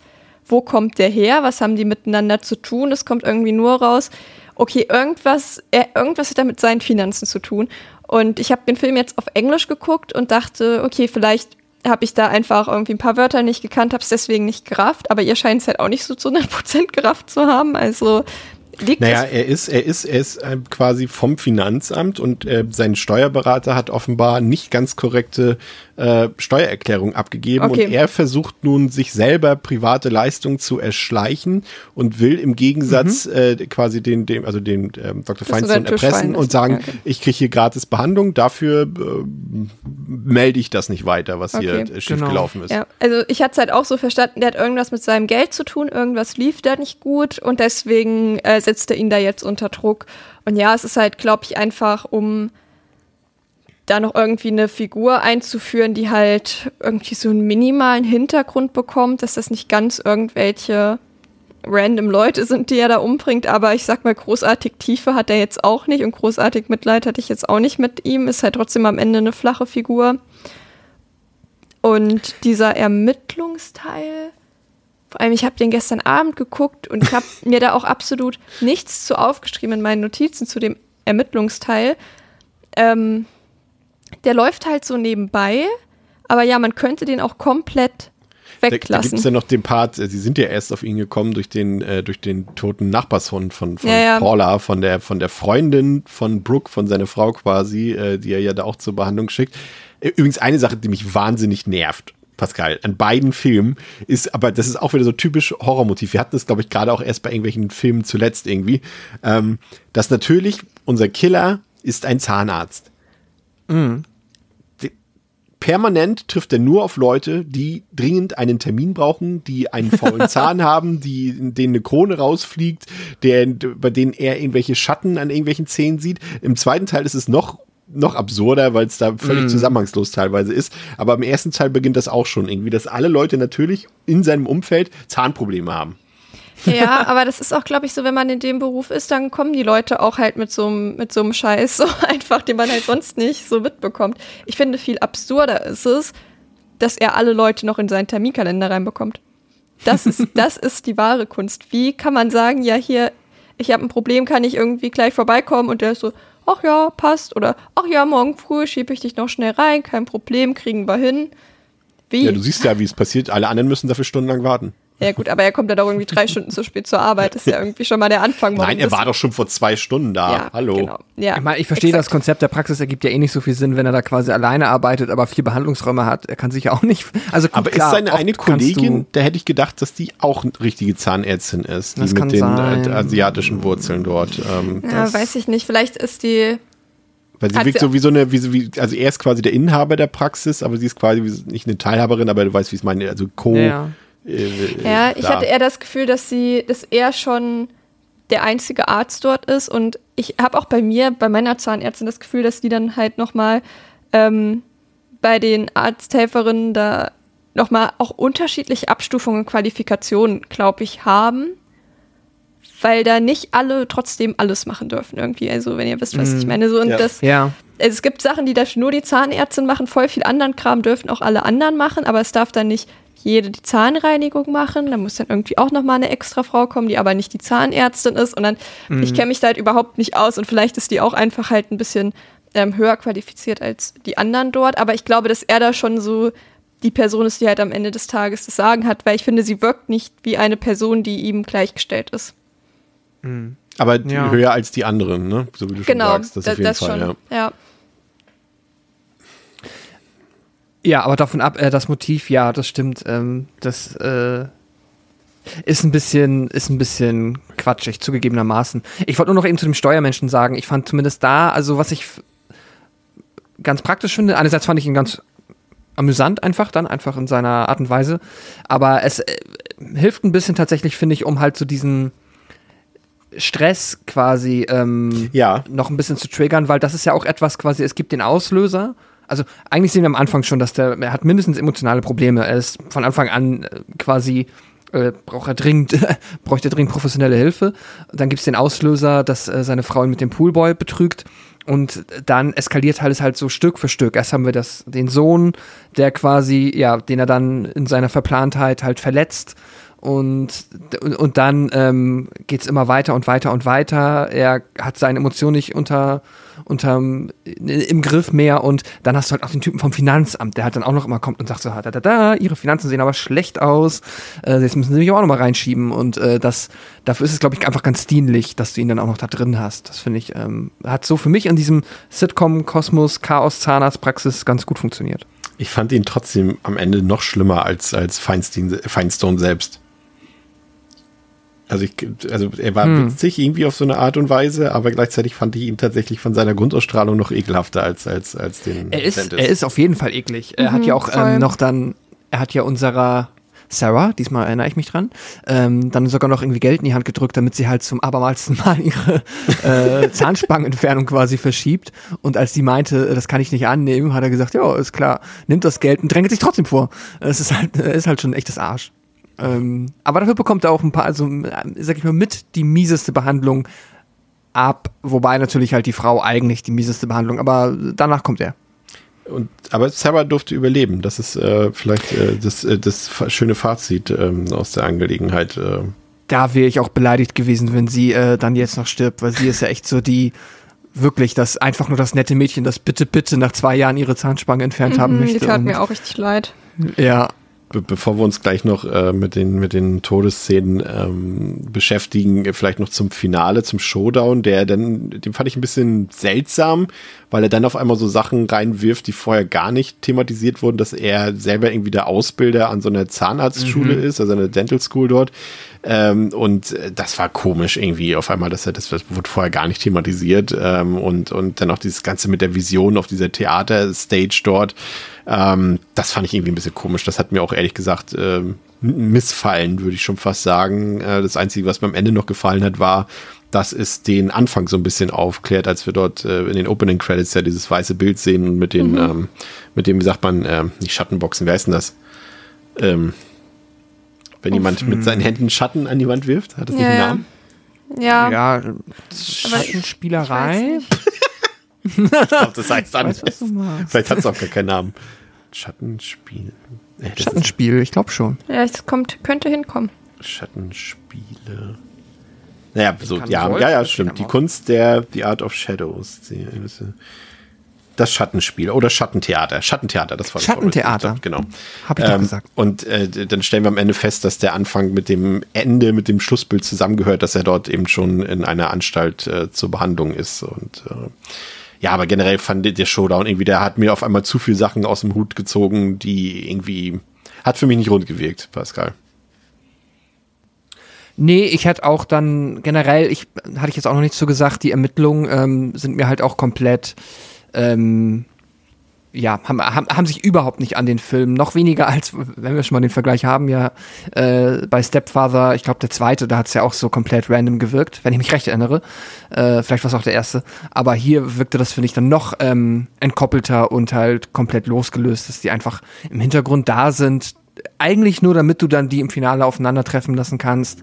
Aber da hätte es mir auch vollkommen gereicht, wenn sich das irgendwie dann wirklich zwischen ähm, ja, dann ihm und seiner Frau oder ihm und Sarah halt irgendwie ähm, zugespitzt hätte und das dann auch in der Praxis ein Ende gefunden hätte. Da hätte ich jetzt nicht noch dann den Szeneriewechsel plus halt dann, ja, die Ermittler, ErmittlerInnen halt an sich gebraucht. Ähm, war auch nicht super schlimm, so hat irgendwo funktioniert, ist zu einem schlüssigen Ende gekommen am Ende, aber ich hätte es lieber in, ja, im kleineren Kontext dann in der Praxis, glaube ich, irgendwie äh, zu Ende gehen sehen. Jetzt, äh, Theresa, vielleicht mal das, äh, das ähm, Wichtige vielleicht an The Dentist ähm, ist ja die, der, die Angst. Wie, wie wird sie für dich umgesetzt? Ich meine, äh, wie gesagt, wir haben alle mehr oder weniger oder die meisten von uns irgendwie schon eine gewisse Angst, gar nicht mal so vor Ärzten oder Ärztinnen, sondern doch schon explizit sind es ja bei vielen Leuten die äh, Leute, die Zähne behandeln. Ähm, spielt der Film aus deiner Sicht gut mit diesen Ängsten? Also Dentalphobie nennt sich das ja, ähm, ist ja was Realistisches. Ähm, hast du das Gefühl, dass das Leute, die Angst vor, vor zahnärztlichen Behandlungen haben, nochmal ordentlich richtig triggert? Ähm, wie fandst du die Umsetzung? Also, also funktioniert der, der, der Zahnarzt oder Zahnärztin ein Horror für dich? Ja, das ist auch, finde ich, so der Punkt an dem Film, der richtig gut ist. Also ich habe eigentlich, aber ich hatte auch noch nie was wirklich mit meinen Zähnen. Deswegen habe ich auch keine Angst vor Zahnärzten, weil die haben ja noch nie irgendwas getan. ähm, ich hoffe, es bleibt dabei. Aber ich äh, gab echt so ein paar Szenen, ich konnte nicht hingucken. Also ich kann auch gar nicht so viel zu den Effekten sagen, weil ich habe das nicht ertragen. Ich habe immer mal so, so mit einem halben Auge hingeguckt, ne, und dachte so, ja, okay, sieht okay aus, das muss jetzt reichen. Ne? also, damit ich jetzt zumindest ein bisschen was beizutragen habe. Aber alleine so schon dieses Geräusch, wenn der so auf den Zähnen rumschabt, ey, da kriege ich direkt Gänsehaut. Ich finde das, also auch diese ganze Geräuschkulisse halt ja. eben, oh, das geht, also geht wirklich gar nicht. Und bei mir ist es halt ich glaube, hat ja jede Person so ein paar Sachen, die kann man irgendwie gut ertragen und weniger gut ertragen und so Fingernägel und Zähne sind das halt so bei mir. Und ist ja, glaube ich, auch bei relativ vielen Leuten so, dass die, und so ist es bei mir halt auch, dass man halt so, ich sag mal, richtig harten Gore, wenn irgendwelche Gedärme rausgerissen werden und zerstückelt, so, dass es deutlich leichter ist, sich das anzugucken, als auch nur zu mhm. hören, wie der im Mund rumschabt. Also, das, ich fand es wirklich, ich fand es ähm, sehr intensiv, kann ich auf jeden Fall sagen. Und ja, wenn ich hingeguckt habe, muss man auch sagen, der Film spielt damit und man sieht das gar nicht in den meisten Fällen so krass explizit, weil der Mund, das ist ja auch irgendwie, man sieht ja seinen eigenen Mund auch nicht ständig und wenn dann halt irgendwie ja in diesem Fleischraum da halt irgendwie so ein bisschen was blutet, dann ist auch einfach sehr viel rot und eigentlich kann man es auch gar nicht so genau zuordnen, dass es vielleicht unbedingt ein Mund ist. Aber ja, ist trotzdem unfassbar unangenehm. Also. Ja, ja äh, Pascal, ich erstmal, äh, äh, gerade was Theresa sagt, die, die Soundkulisse, die äh, macht locker 50 Prozent des Horrors in dem Film aus, glaube ich, ne? ja, die, ähm, ja, ist halt altbekannt irgendwie, wenn man schon mal irgendwo, selbst wenn du nur in einer Praxis warst und es quasi durch die Tür gehört hast, wie andere Menschen gerade behandelt wurden, ähm, dann kennt man das. Es ist, äh, ich bin da auch bei Theresa, ich, für mich war es auch sehr, sehr intensiv. Und es ist halt wirklich auch so fast schon so ein bisschen das, keine Ahnung, absurde. Ich habe ja auch mit halt, ähm, wie eben von Theresa erwähnt, äh, bin, würde ich mich jetzt auch dazu zählen und sagen, so, Gore, Splatter, wenn man es so nennen möchte, äh, ist irgendwie halt, bin ich vergleichsweise abgestumpft gegen.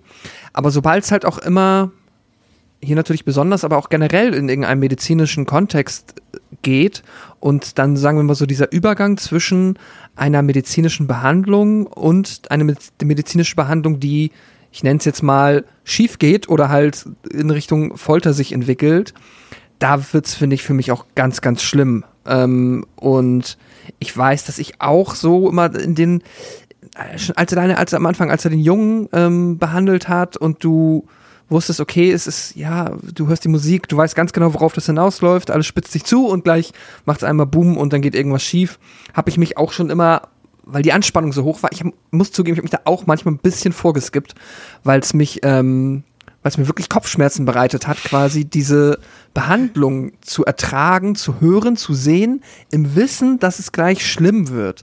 Mhm. Äh, ganz blöd, aber Ähm, nicht, weil ich mich irgendwie, also, ne, weil ich kein Blut sehen kann oder so. Das haben wir jetzt, glaube ich, hier genug Filme besprochen, ähm, äh, die quasi, ja, also, um quasi darzustellen, dass das nicht das Problem ist, aber das ist halt wirklich was Außergewöhnliches. Und was ich einfach spannend finde, ist tatsächlich, dass, weil das wissen ja auch die, oder wussten auch damals dann ja die Produzenten und Produzentinnen des Films, dass man gesagt hat, ja, das wird garantiert richtig viele Leute von vornherein, selbst Horrorfans, abschrecken, die sagen, nope, äh, definitiv nicht. Äh, dass man trotzdem gesagt hat, doch, machen wir, machen wir einen Film über Zahnärzte. Das auch schon mega viele Leute Bock drauf. Das Schlimme daran ist ja auch noch, dass äh, beim, bei dieser zahnärztlichen Behandlung ja noch dazu kommt, dass so versehentlicher Schmerz, ne? also im Normalfall will ja äh, Zahnärztin oder Zahnarzt dir keinen Schmerz zufügen. Wenn, dann passiert mhm. das ja aus Versehen, weil sie gerade dein Schmerzempfinden nicht kennen oder das unterschätzen, wie auch immer. Ähm, und und äh, das kann ja schon mal sehr wehtun. Aber was passiert denn, wenn es mit Absicht geschieht? Ne? So, das mhm. ist so mhm. diese Vorstellung, die dieser Film dann umsetzt. Und das ist schon echt, ähm, teilweise ja. ein bisschen hart. Ich war auch über, muss gestehen, also ich habe mich gleichzeitig irgendwie ein bisschen amüsiert, aber das lag auch einfach nur daran, dass meine letzten Behandlungen halt alle, ich will jetzt nicht sagen Spaß gemacht haben, aber alle äh, gute Erfahrungen waren sozusagen. Deswegen und ich äh, da weiß, dass ich in meiner aktuellen Praxis da gut aufgehoben bin. Äh, deswegen konnte ich diese Szenen eher in Anführungszeichen genießen, als ich es vielleicht äh, vor äh, Entdeckung dieser Praxis getan hätte. Aber ich war trotzdem über jeden Kill froh, der nicht unbedingt mit der mit der äh, Behandlung zu tun hatte, zum Beispiel Beispiel, dass mhm. Jessica da mit dem Strumpf dort erwürgt wurde, da dachte ich so, oh, wenigstens was nicht mit zehn so, ne? Ohnehin sterben ja, glaube ich. Ich überlege, es sind ja im Bodycount drei und davon ist ja Jessica mit dem Strumpf und äh, der Poolboy, der, der mit dem Messer erstochen wird und äh, wer stirbt denn noch? Überlebt ja, und der Steuermensch das? Und der Steuermensch, ja. Und der, gut, der Steuermensch. Aber der stirbt ja auch nicht mal unbedingt durch die, durch die Behandlung, der läuft ja auch danach noch rum oder kriegt zumindest noch eine ja, Weile rum. Ja, und hier die ähm, Zahnarzthelferin, die Jessica, die ich ja so gerne mag. Das meine ich ja, die will mit dem Strumpf erwürgt. Achso, achso, ja, sorry, dann habe ich ja. das Skript. Aber nicht, nicht, nicht halt äh, durch die, durch die dentale. Ja. Äh, aber sterben nicht zwei Zahnarzthelferinnen? Ja, es kann sein, dass da noch eine stirbt, aber ich bin mir gerade. Jessica ist ja die, die in Anführungszeichen aufmuckt, ne? Und dann genau. ist noch die, die, die etwas mehr zu sagen hat, aber die stirbt ja gar nicht, ne? Die ist ja gar nicht. Ach so, das wusste ich gar nicht. Ich bin mir gar nicht sicher. Ich glaube, da gibt es ja, also ja, da gibt es auch die Frau am Empfang. Mhm. Aber die stirbt aber auch nicht. Nee, nee. Ne? Und dann kommt aber irgendwann kommt noch mal da, jemand da dazu. Der, die, die Frau vom Empfang flottet ja noch mit dem einen random Dude, der später noch reinkommt. Ah, ja, naja. schwierig. Also drei fühlt sich, ich weiß, ich, ich, ich komme auch gerade nicht auf mehr, aber drei fühlt sich für mich zu, zu wenig an. Ja, ich habe auch das Gefühl, dass sind sterben vier. Müssen. Aber ja, aber die, die, sterben alle nicht. Also Paula und so, die Spannend. kriegen zwar alles weggefräst in ihrem in ihrer Gusche dort, ähm, aber übrigens für mich auch die die, die schlimmste Szene ist wirklich die von Paula, von der Nachbarin, die er dort behandelt, wo er wirklich da oh, alles ja. wegfräst, was nicht, äh, was nicht äh, festhängt im Mund. Und was festhängt, das haut er auch raus. Also da denkt man echt zwischenzeitlich irgendwie, dass er ein Minenarbeiter oder sowas ist, so wie der da drum knöppelt. Ähm, das tat richtig weh. Aber ich habe mir trotzdem die Frage gestellt, auch schon mal vielleicht im Hinblick auf den zweiten Teil, wo das ein bisschen übertriebener, glaube ich, noch dargestellt wird ich selber habe mir ja noch nie eine Behandlung angeguckt, logischerweise, weil A, habe ich Angst davor, deswegen gucke ich mir sowas nicht an, wenn es irgendwo sowas zu sehen geben würde. Und wenn ich selber behandelt werde, sehe ich es auch nicht. Ähm, aber es blutet doch nicht, wenn jemand äh, auf einen Zahn bohrt oder auf den Nerv oder sowas. Das blutet doch dann nicht, ne? Weil was soll da bluten? Es sind ja keine Adern im Zahn. Keine Deswegen fand ich das ein bisschen komisch in den beiden nicht, Filmen, weil das immer so aussieht, nachdenken. als wenn da jemand, wenn dann darauf gebohrt wird, dass, dass da Blut rausblättert, aber das kann ja eigentlich nicht sein. Also ich würde dem Film durchaus zutrauen, dass er es in Kauf genommen hat, weniger wissenschaftlich akkurat zu sein, um ein bisschen mehr auf die Bluttube zu drücken. Ähm, ja. Das würde ich durchaus äh, erwarten. Das ist, ja. Ich, aber das Blut finde ich halt auch echt am, wenigsten schlimm. Es ist, äh, wenn man dann halt wirklich, ja, ja, die, es sind die Geräusche, es ist, äh, es sind die Nahaufnahmen, die halt wirklich gut getrickst sind. Also was heißt getrickst? Es sind doch die Fernaufnahmen, als, als der, der, der, der Textman, nenne ich ihn jetzt mal, da äh, im Hintergrund mhm. auf dem Stuhl sitzt und du nur siehst, dass er da so, eine Fett, so ein fettes Gerät da am Mund hat und ja. jetzt einfach seinen ganzen Kiefer aufgerissen hat, was man so gar nicht so genau erst wahrnimmt, aber wenn man das Bild mal anhält, holy Moses. das ist ja. schon durchaus äh, geht schon hart zur Sache, muss ich sagen. Mhm. Und wie er mit seiner Frau natürlich umgeht, dort ihr die Zunge rausschneidet und ähm, entstellt im Gesicht überall. Und auch schon allein, wie er ihr den Zahn zieht dort und man sieht ja dann, den Rest hören wir ja nur und sehen am Ende das Ergebnis, aber das hat schon irgendwie gereicht. Also es ist schon, sage ich mal so, ähm, ganz klar, da sind wir uns, glaube ich, einig für Leute, die auf dieses Thema empfindlich reagieren und, und, und Theresa, du tust es ja nicht mal und fandest es nee. trotzdem widerlich. Ne? Also der ist schon, ne, das ist kein, keine Splatter-Orgie in dem Sinne, soweit würde ich nicht gehen, aber das ist schon, das ist eine, ja, wie sagt man, also ja, man kann es halt nachvollziehen. Gesagt, ja, ich meine, jeder genau. hatte vermutlich schon mal irgendwie ein bisschen Zahnschmerzen und weiß, wie irgendwie so, so ein Mini-Ecke im Mund, der es nicht ganz so gut ist, wie doll das wehtut. Ja. Dann kommt der um die Ecke. Das kann, also möchte ich mir überhaupt nicht vorstellen.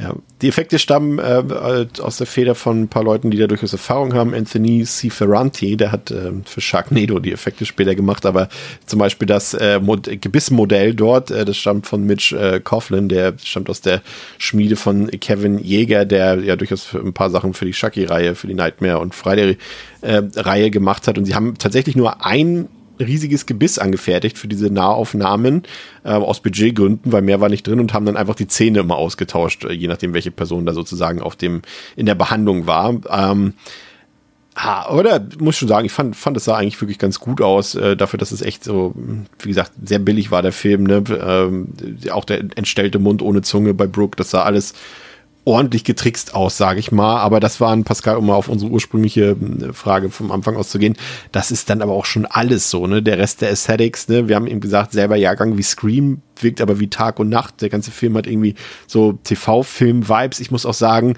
ich war auch ganz erschrocken, als ich gesehen habe, dass ähm, Alan Howarth den Score gemacht hat. Also den kennen wir ja hier auch. Der hat ja für Carpenter bei Escape from New York, Christine, Big Trouble in Little China und, und, und ich glaube bei Halloween 2, 3, 4, 5 ja auch die Musik gemacht. Und das klang grauenvoll teilweise. Das war echt richtig kacke, muss ich sagen. Und deswegen, das ist so ein bisschen das, was ich dem Film dann auch so ankreiden muss. So ein Film wie Candyman, haben wir gesagt, ist natürlich ein deutlich besserer Film, aber der hat auch diese, äh, Theresa, du hast es vorhin gesagt, so diese trübe, farblose, kontrastarme Ästhetik, aber der nutzt das für seinen Film. Also der zeigt uns auch eine trostlose Kulisse dort und will das auch, aber dieser Film spielt ja hier in Kalifornien, wo normalerweise die Sonne scheint, Palmen zu sehen sind und sowas und das äh, hat für mich hier dann irgendwie nicht funktioniert. Nee, gar nicht. Also generell waren da auch echt ein paar weirde Einstellung einfach. Also äh, das dann irgendwie manchmal so richtig komisch von einer Szene in die andere oder dann so Slow-Mo. Ecken das immer mal wieder gab, wo ich mir dachte, okay, warum sind die jetzt hier? also äh, vor allem ja eben in diesen, ja, wahnhaften Szenen hauen die schon mit den Effekten ordentlich rein. Ja. Und es war manchmal so ein bisschen zu viel des Guten auch. Also ich habe das Gefühl, dass es schon auch so ein 90s-Ding irgendwie ist. Aber es hat mich, das ist mir schon auch echt negativ aufgefallen. Also ich kann irgendwie verstehen, dass man dadurch vielleicht ähm, ja das Ganze so ein bisschen traumhafter oder halt ja, wahnhafter wirken lassen wollte und damit halt auch so klarstellt, okay, das ist jetzt hier gerade irgendwie nicht, nicht ganz real, was er da sieht, aber es war ein bisschen viel des Guten zum Teil. Oder auch dann war einmal so das, kam, also das Bild praktisch so um 90 Grad gedreht kurz mhm. und irgendwie, aber halt so ganz komisch alles. Ja. Äh, Pascal, willst du was ergänzen? Oder? Wenig. Ich würde alles, ähm, also quasi, was wir eh schon angesprochen haben und jetzt auch noch, was ihr gesagt habt, zu unterschreiben. Ich finde halt auch, das ist äh, genau diese, und ich kann sie nicht besser in Worte fassen, als ihr es jetzt auch gerade eben getan habt. Äh, es ist halt genau diese Ästhetik, die, finde ich, grundsätzlich dazu beiträgt, dass halt, ja, Scream, auch jetzt äh, neulich halt nochmal geguckt, den ersten Teil, dass du halt hier auf einmal dann wirklich so da wie Tag und Nacht einen Unterschied siehst, äh, im Sinne von, okay, ich habe das Gefühl, das ist eine, also klar ist Scream auch alt mittlerweile, aber das finde ich ist irgendwie, da habe ich das Gefühl, das ist ein, ja, eine Hollywood, eine richtig große Kinofilmproduktion, die sich wertig anfühlt, halt ein echter Kinofilm. Und das hier ist halt dann genau in diesem, ja, eigentlich Direct to VHS ähm, Film, der aber, ne, also er sieht so aus und dann spielen aber wieder Menschen oder dann wirkt er aber halt vom Aufwand wieder so, als hätte müsste es mehr sein, aber kommt die Ästhetik nicht so hin. Das ist halt dann schade. Das ist, ja, deswegen auch ähm, bin ich damit auch nicht happy. Auch wenn er, er hat ein paar ganz interessant, also ne, vom Set-Design halt natürlich die komischen Behandlungssäle, die er sich da baut, die haben schon ihre Kreativität da drin und die sind auch ästhetisch per se erstmal irgendwie einwandfrei, aber ist halt, ja, von der Cinematografie einfach nicht cool eingefangen. Ja. Ja, am Ende ähm, finde ich sogar, dass der Film, also sag mal, das Drehbuch hätte man das, oh, Nachbar Nummer zwei hat sich jetzt auch was angezogen.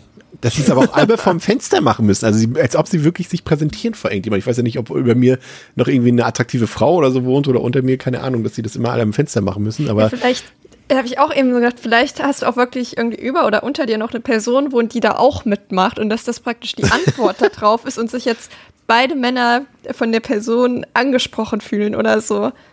herrlich. Das wäre halt auch echt wie in so einem Film. Das wäre Ja. lustig. Du musst vielleicht mal rüber auf die andere Seite gehen und äh, mal dein Haus beobachten. Es fehlt jetzt irgendwie die Pointe, irgendwie so American Pie-mäßig, dass jetzt Jim's Dad reinkommt oder irgendwie sowas, dass am Ende noch so, ein- so, so ein Gag draus wird, ja.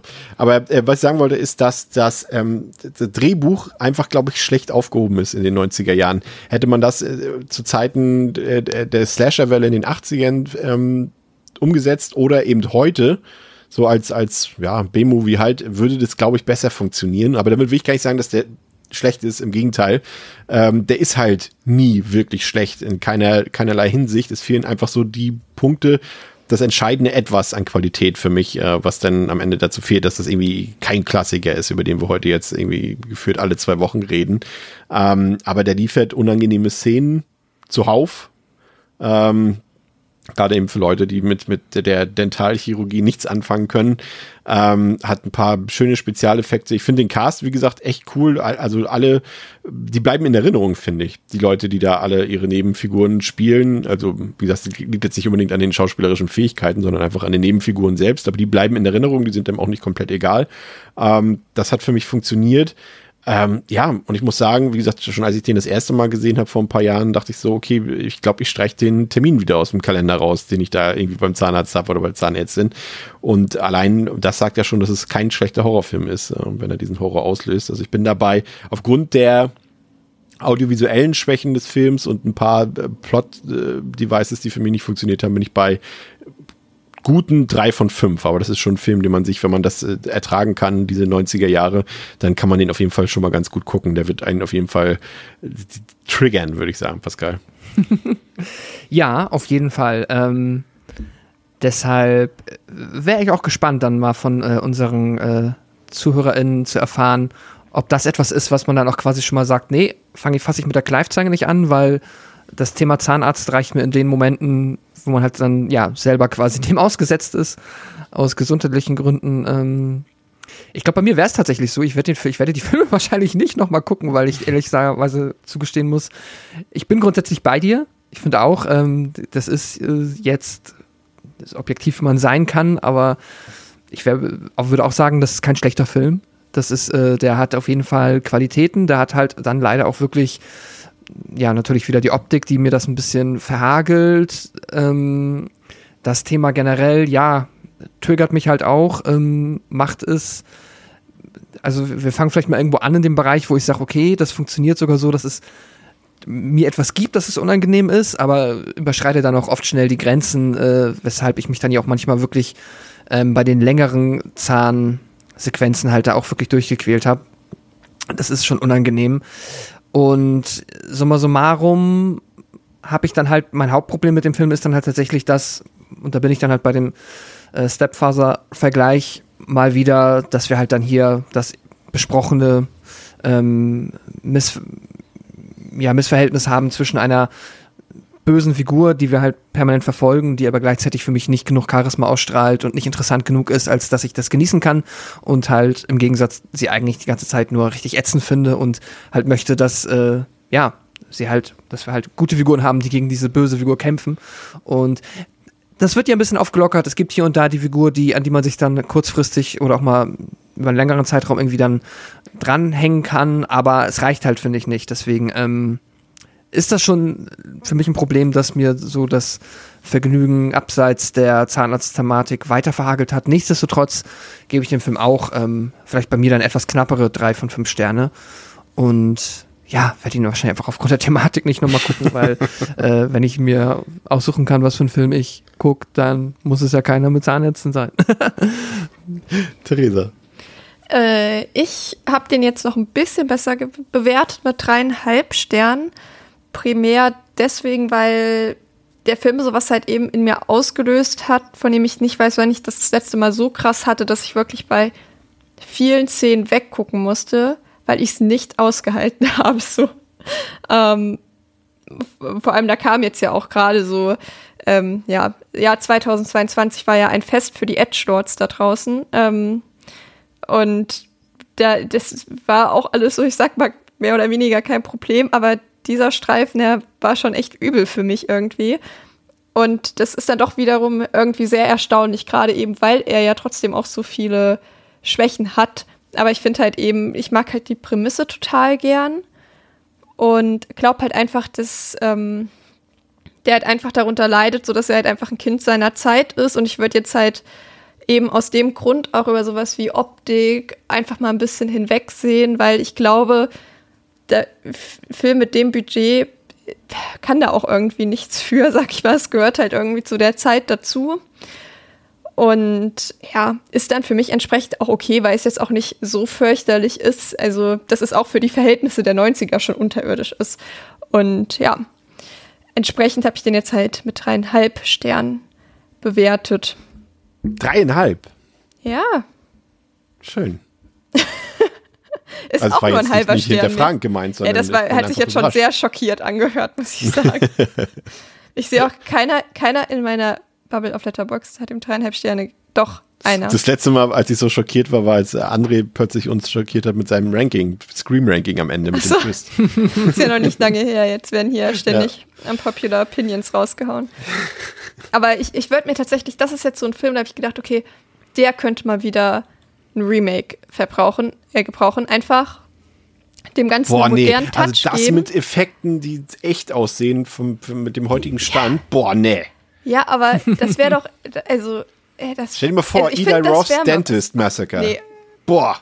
Nee, also nicht von Eli Roth. aber das ist oder, der einzige, den wir, oder Rob Zombies. Äh, naja, äh, nicht, nicht Rob Zombie. Naja, wir haben doch jetzt hier mit, ähm, wie heißt ja, da der? wirklich Ari Astes.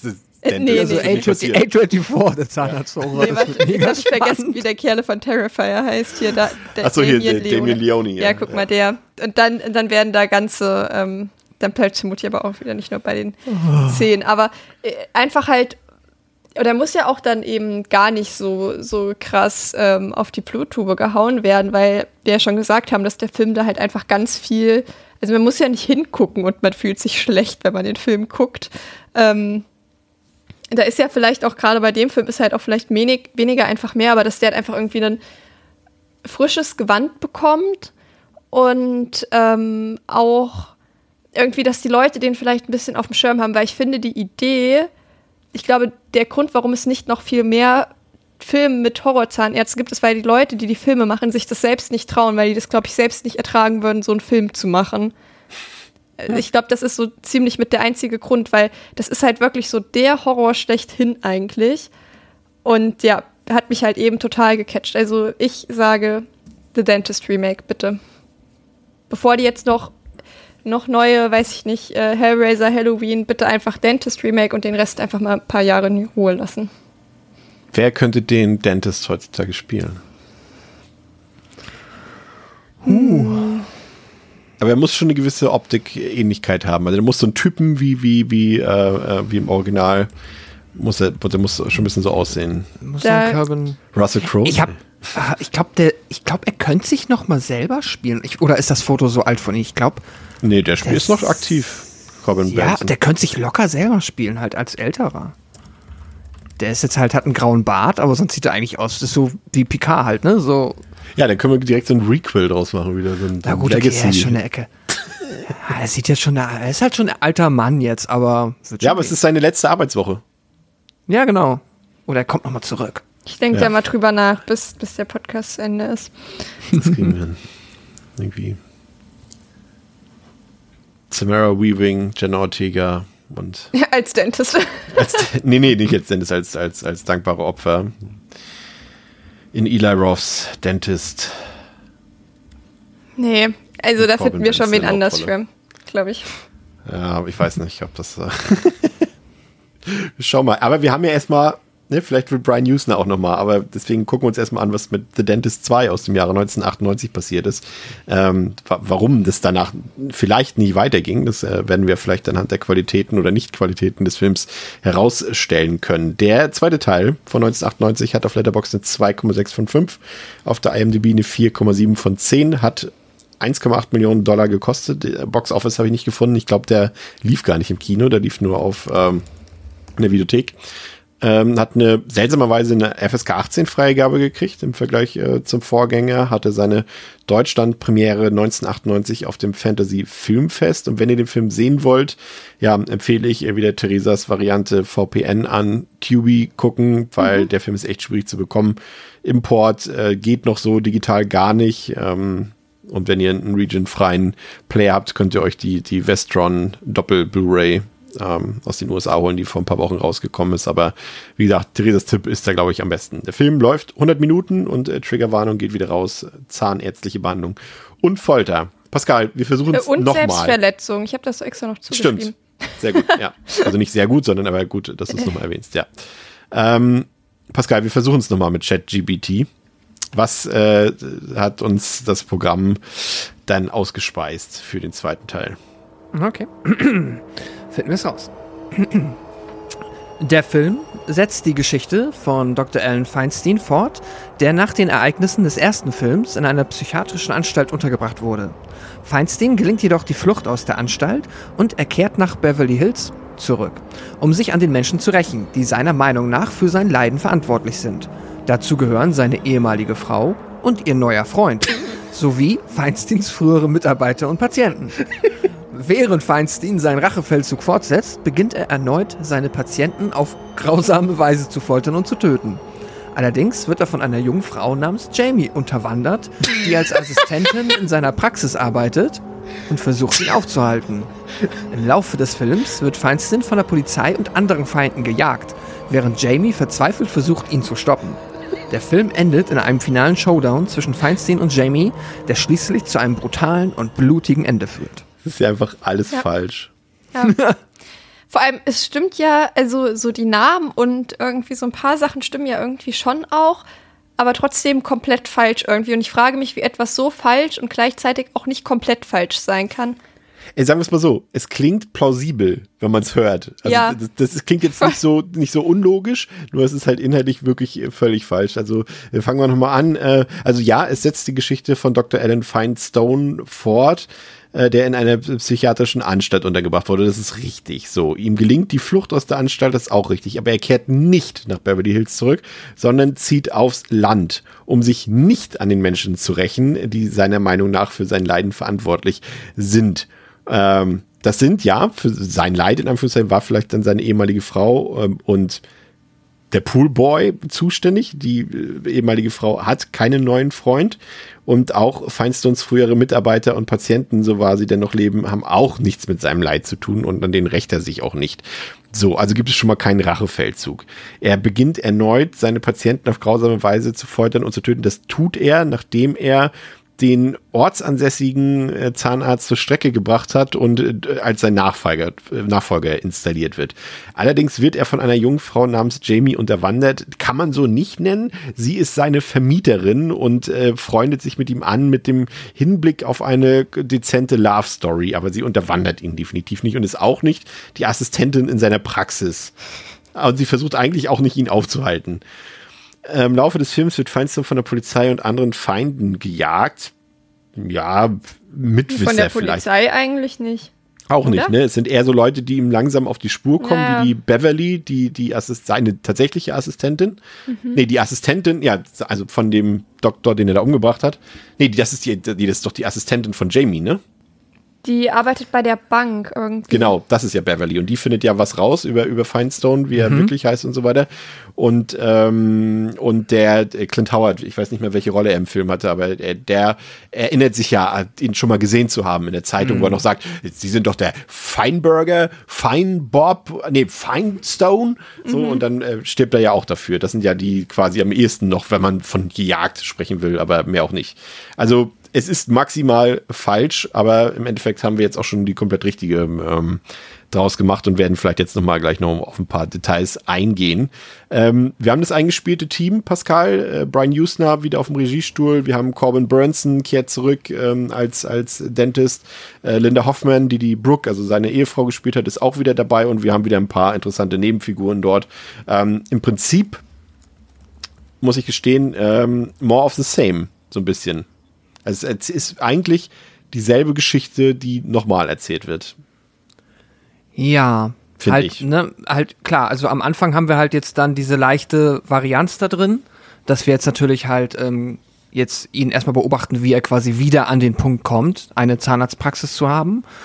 Ähm, 2, sag ich dann nur. Das ist, es ist wirklich, äh, also da habe ich echt gedacht, wow. Also ich hatte ja Sorge, dass das irgendwie so vom Vibe ähnlich wird, aber das ist ja echt wieder der, also fast der gleiche Film, dass die halt, äh, er ist in dieser ähm, ja, geschlossenen Anstalt, bricht dort aus und geht dann direkt quasi undercover und versucht halt irgendwo auf dem Land eine alternative Ja. Identität anzunehmen und dann mehr oder weniger aber das Gleiche zu tun und wird dann ähnlich erkannt, weil wieder Ja. Leute anfangen zu recherchieren. Es ist also die Parallelen sind äh, ja in dem in der Hinsicht fand ich die fast schon beängstigend. Ja. Ähm, das ist echt crazy, wie ähnlich sich die Filme auf der Ebene sind. Im Und Prinzip ich muss fehlen eigentlich sagen- nur Kinderrollen drin quasi. Das ist das Einzige, was, was, was nicht deckungsgleich ist, dass keine Kinder irgendwie eine Rolle spielen. Aber ansonsten äh, ist es ehrlich gesagt ja derselbe Plot, ne? Theresa? Und sie sehen auch beide sehr ähnlich aus. Die haben den Ja. exakt gleichen Vibe irgendwie von der Optik. Und er heißt dann, er heißt ja im ersten Teil ähm, irgendwie äh, Barry. Nee, im zweiten Teil heißt er Barry. nee, Larry. Aber ist Larry, okay. Larry, okay. Und dann heißt aber der ähm, Also im ersten Teil heißt der ich- Alan und im zweiten heißt der, heißt der Lawrence, beziehungsweise Larry, ja. Genau, und ich glaube ja, der Stepfather heißt dann im ersten Teil irgendwie Barry oder so. Und äh, ich dachte erst, Ich glaube, ist er der heißt auch nicht Barry, aber ist okay, ist okay. Doch, ich, der heißt sehr ähnlich. Ich gucke das jetzt nach. Aber ich finde, und das, Pascal, und das ist der Unterschied für mich, dass, ähm, dass hier Alan, also Feinstone, belassen wir es mal bei dem Namen, eben keinerlei Sympathien für, auf sich vereinnahmt. Bei, bei Jerry heißt er übrigens. Jerry, aber. Egal, ja, ist, du warst nicht ähnlich. dran. Du warst nicht dran. Ähm, der war ja uns irgendwie ein bisschen sympathisch. Auf so eine gewisse Art und Weise. Oder wir haben zumindest verstanden, dass er gut bei den anderen Leuten ankommt, was ich jetzt hier bei, bei Feinstone nicht unbedingt nachvollziehen kann. Nee, ähm, das ist tatsächlich auch ein Problem, dass er ja durchaus in der Lage zu sein scheint, hier Menschen wieder relativ schnell um den Finger zu wickeln. Oder was heißt wieder? Also hier sehen wir es dann halt, dass, weil hier muss er ja quasi schnell reagieren. Dann muss er sich diese, also er baut sich ja sein neues Leben zügig auf. Und im ersten haben wir ja nicht mitbekommen, wie ja lange halt auch schon die ganzen Beziehungen zu den anderen Figuren bestanden haben. Und hier bekommt man schon das Gefühl, okay, das ist jemand, der anscheinend in der Lage ist, sich relativ schnell irgendwo in eine neue Gemeinschaft einzuarbeiten, aber man versteht es nicht, weil, wie du gesagt hast, äh, er halt dieses äh, Sympathische nicht rüberbekommt. Ich finde dann höchstens, was er halt, ähm, ja, ist halt das Böse gut zu transportieren, wenn er halt dann beim wenn er ja irgendwie, ähm, ich glaube, seine Krone fällt raus oder so und dann äh, geht er zum Dorfzahnarzt, der halt so weit unter den Ansprüchen ist, die er halt selbst an sich als Zahnarzt gestellt hat. Und Der übrigens super gelbe Zähne hat. Das Ja. ist mir sofort aufgefallen. Ja, eh, ne? also auch die ganze Praxis, die ist so richtig, dass ähm, quasi ja das Gegenkonzept zu der Praxis, die wir aus dem ersten Film kennen. Das ist halt so eine, ja, wirkt eigentlich, wirkt fast wie so ein Wohnzimmer, wo in der Mitte halt dann irgendwo zufällig irgendwie halt so ein Stuhl ist, auf dem du halt ähm, ja jemanden behandeln kannst. Und alles sehr durcheinander, sehr unordentlich, nicht sauber. Und da zeigt er dann ja wieder direkt seine böse Ader und ähm, das klappt hier halt auch gut, aber ja, nee, dieses, ähm, äh, wie nennt man das, dieses, d- d- diesen- dieses Talent sein, also dieses Con-Artist-Tum, nenne ich es mal, was halt äh, bei Stepfather ja dazugehört, weil das ja dauernd, er macht es ja immer wieder. Und hier soll er es auch machen, aber hier, das kommt ja nicht so rüber transportiert. Generell, Theresa, versucht der Film, glaube ich, so das, äh, die typischen Sequel-Merkmale so zu erfüllen. Ne? Er ist noch ein bisschen überzeichneter, ein bisschen übertriebener, auch von allem ein bisschen mehr. Ne? Wir haben hier deutlich mehr Kills. Äh, nee, eigentlich haben wir nicht deutlich mehr Kills. Ich glaube, es sind vier an der Zahl. Ja, genau. Aber sagen wir es mal so, wir haben mehr On-Screen-Gewalt, drücken wir es mal so aus, äh, mehr Behandlungen in Anführungszeichen vielleicht. Ähm, und alles ist ein bisschen, vielleicht ein bisschen spektakulärer. Ähm,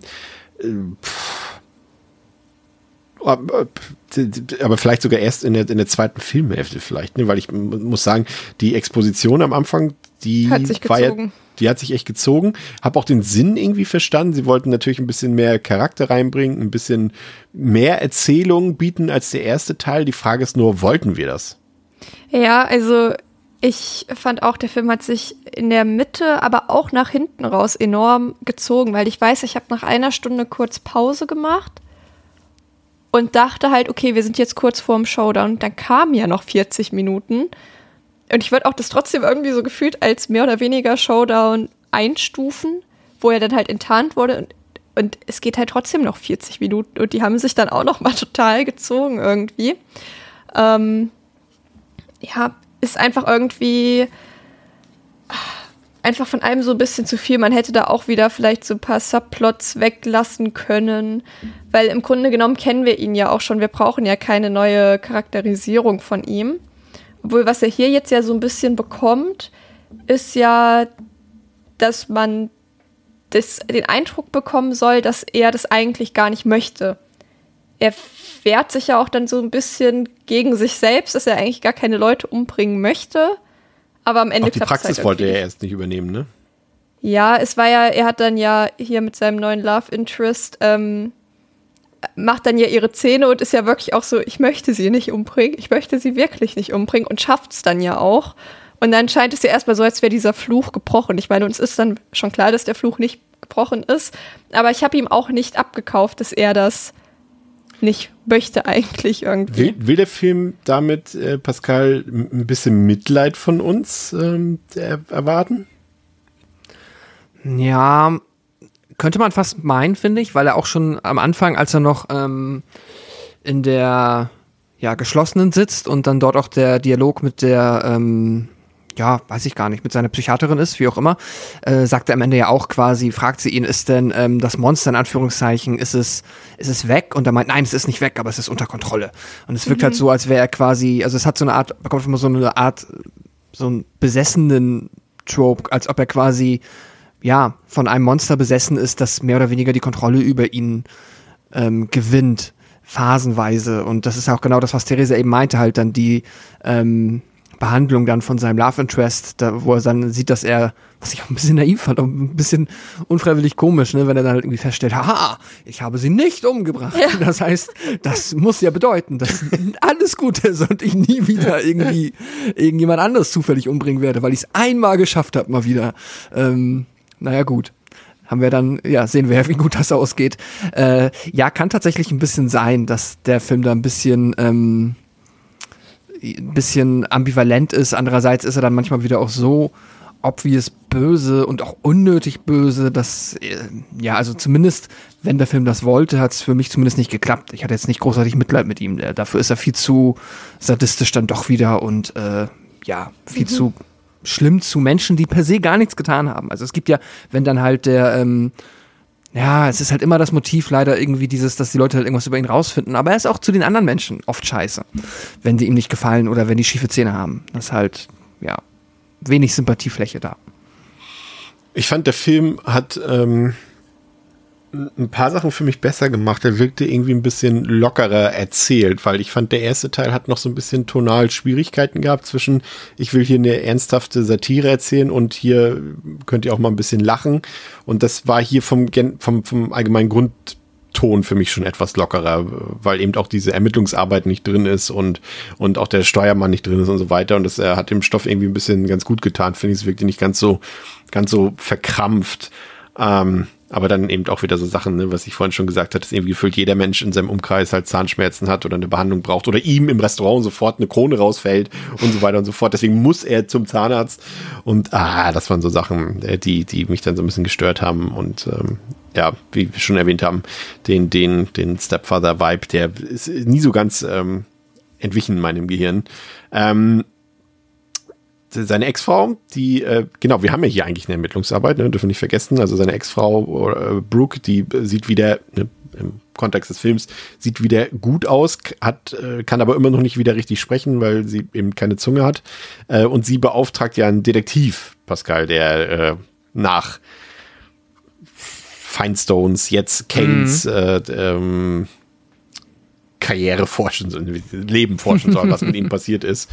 Ähm, ja, ich weiß gar nicht, ob das so nötig gewesen wäre, ob man die Vergangenheit da so groß mit nochmal mit in Form von Brooke. Aber einerseits fand ich es auch cool, dass sie wieder dabei war, weil sie im ersten Teil fand ich ein bisschen blass blieb die Rolle. Und mhm. im zweiten Teil wirkte sie doch schon ein bisschen, bisschen ähm, aktiver und irgendwie auch wichtiger für den Plot, fand ich.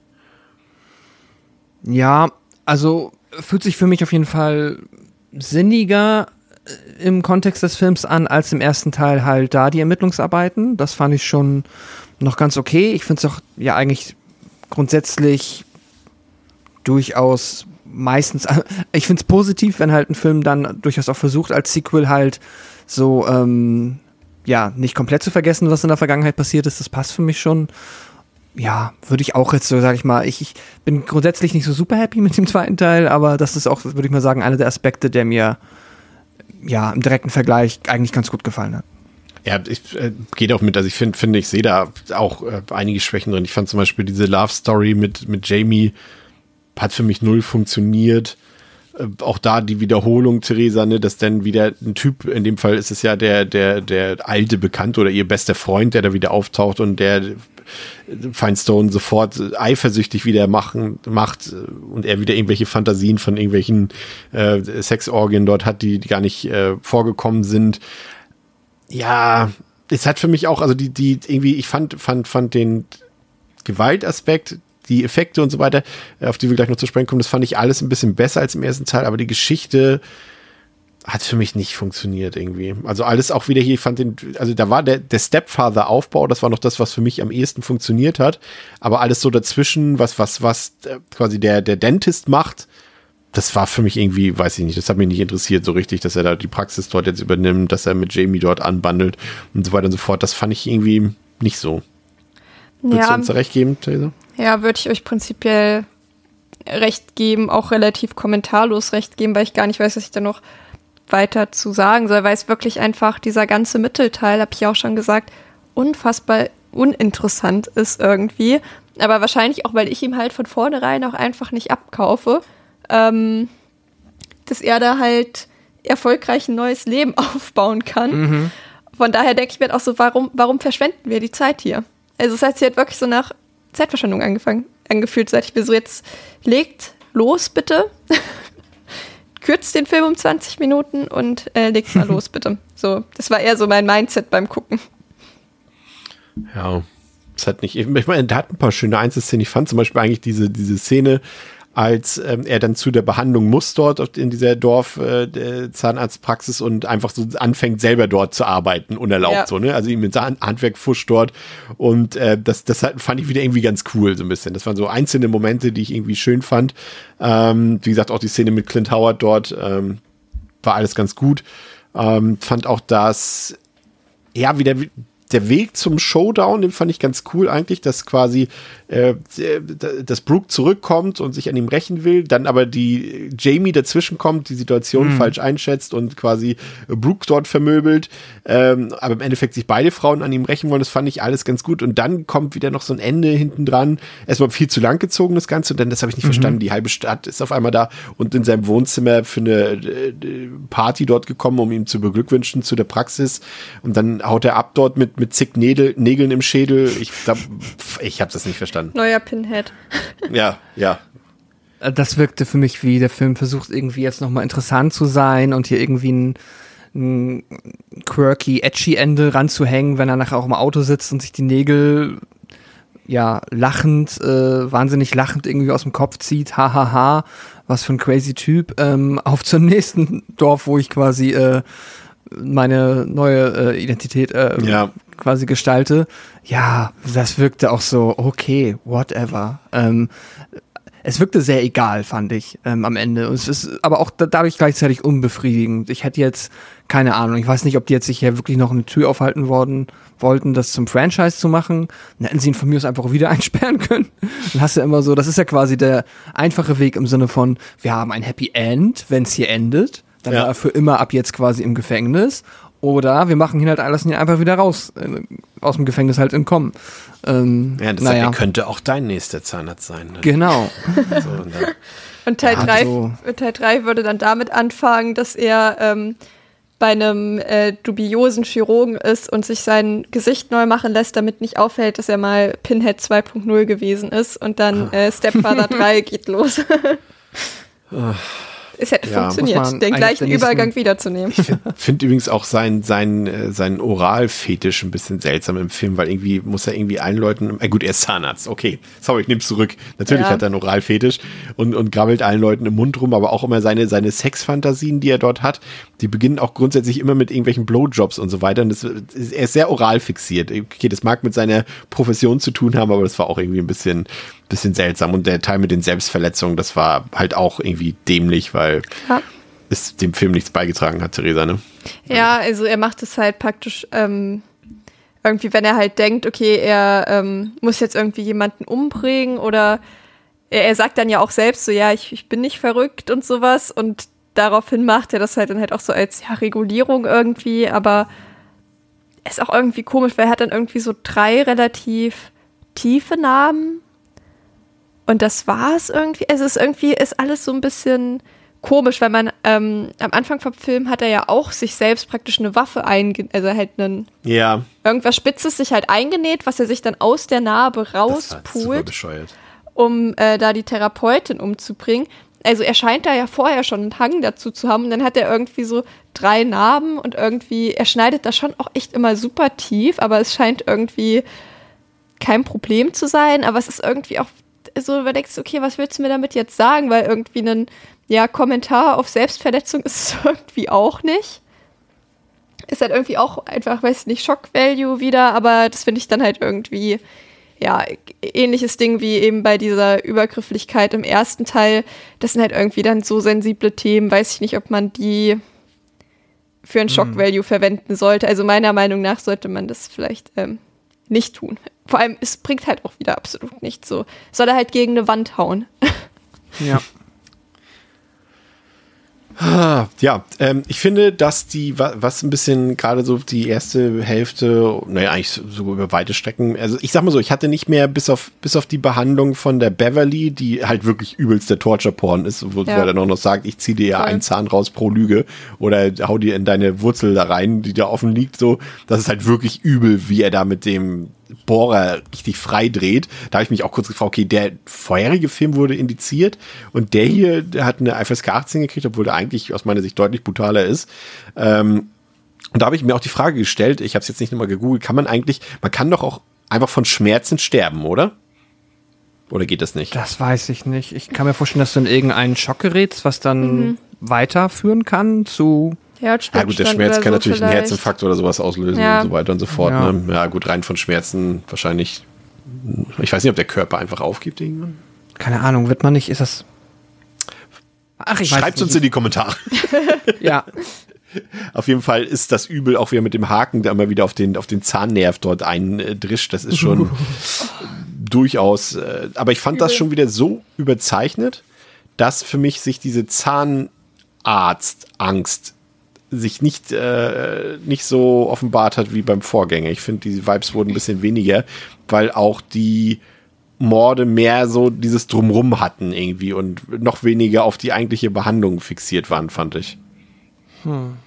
Ja, aber ich, bei mir hat das immer noch ähnlich funktioniert. Also ich habe da auch wieder, ja, mit einem Drittelauge hingeguckt.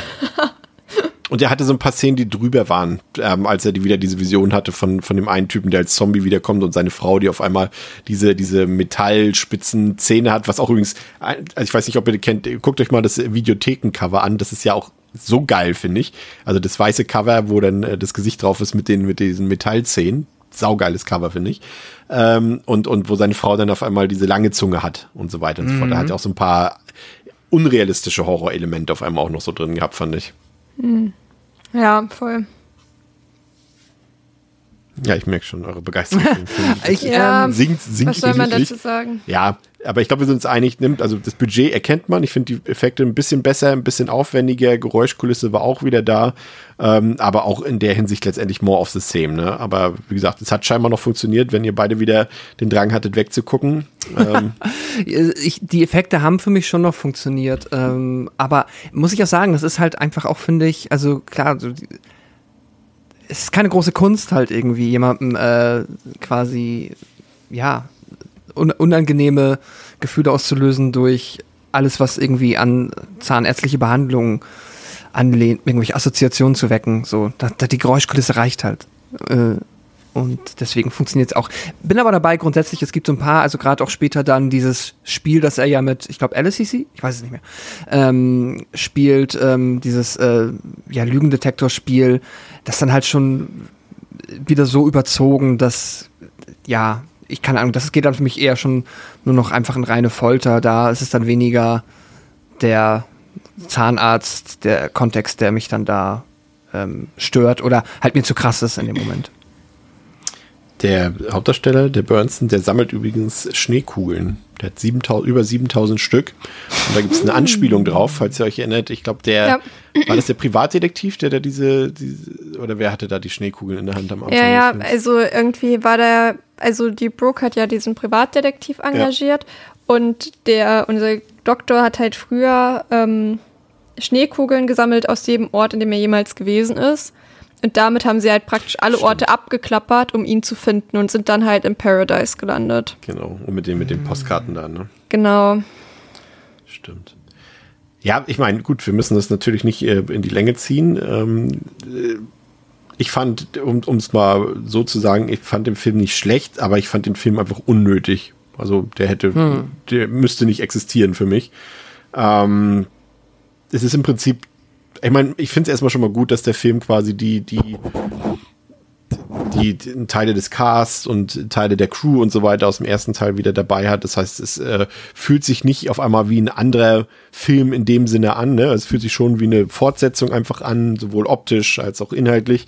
Ähm, aber gleichzeitig denke ich, ist das vielleicht auch das Problem, weil es einfach dadurch ein bisschen repetitiv wirkt, ein bisschen langweiliger wirkt. Gleichzeitig, weil der Film auch eben fast noch mal zehn Minuten länger geht als der erste Teil. Ne?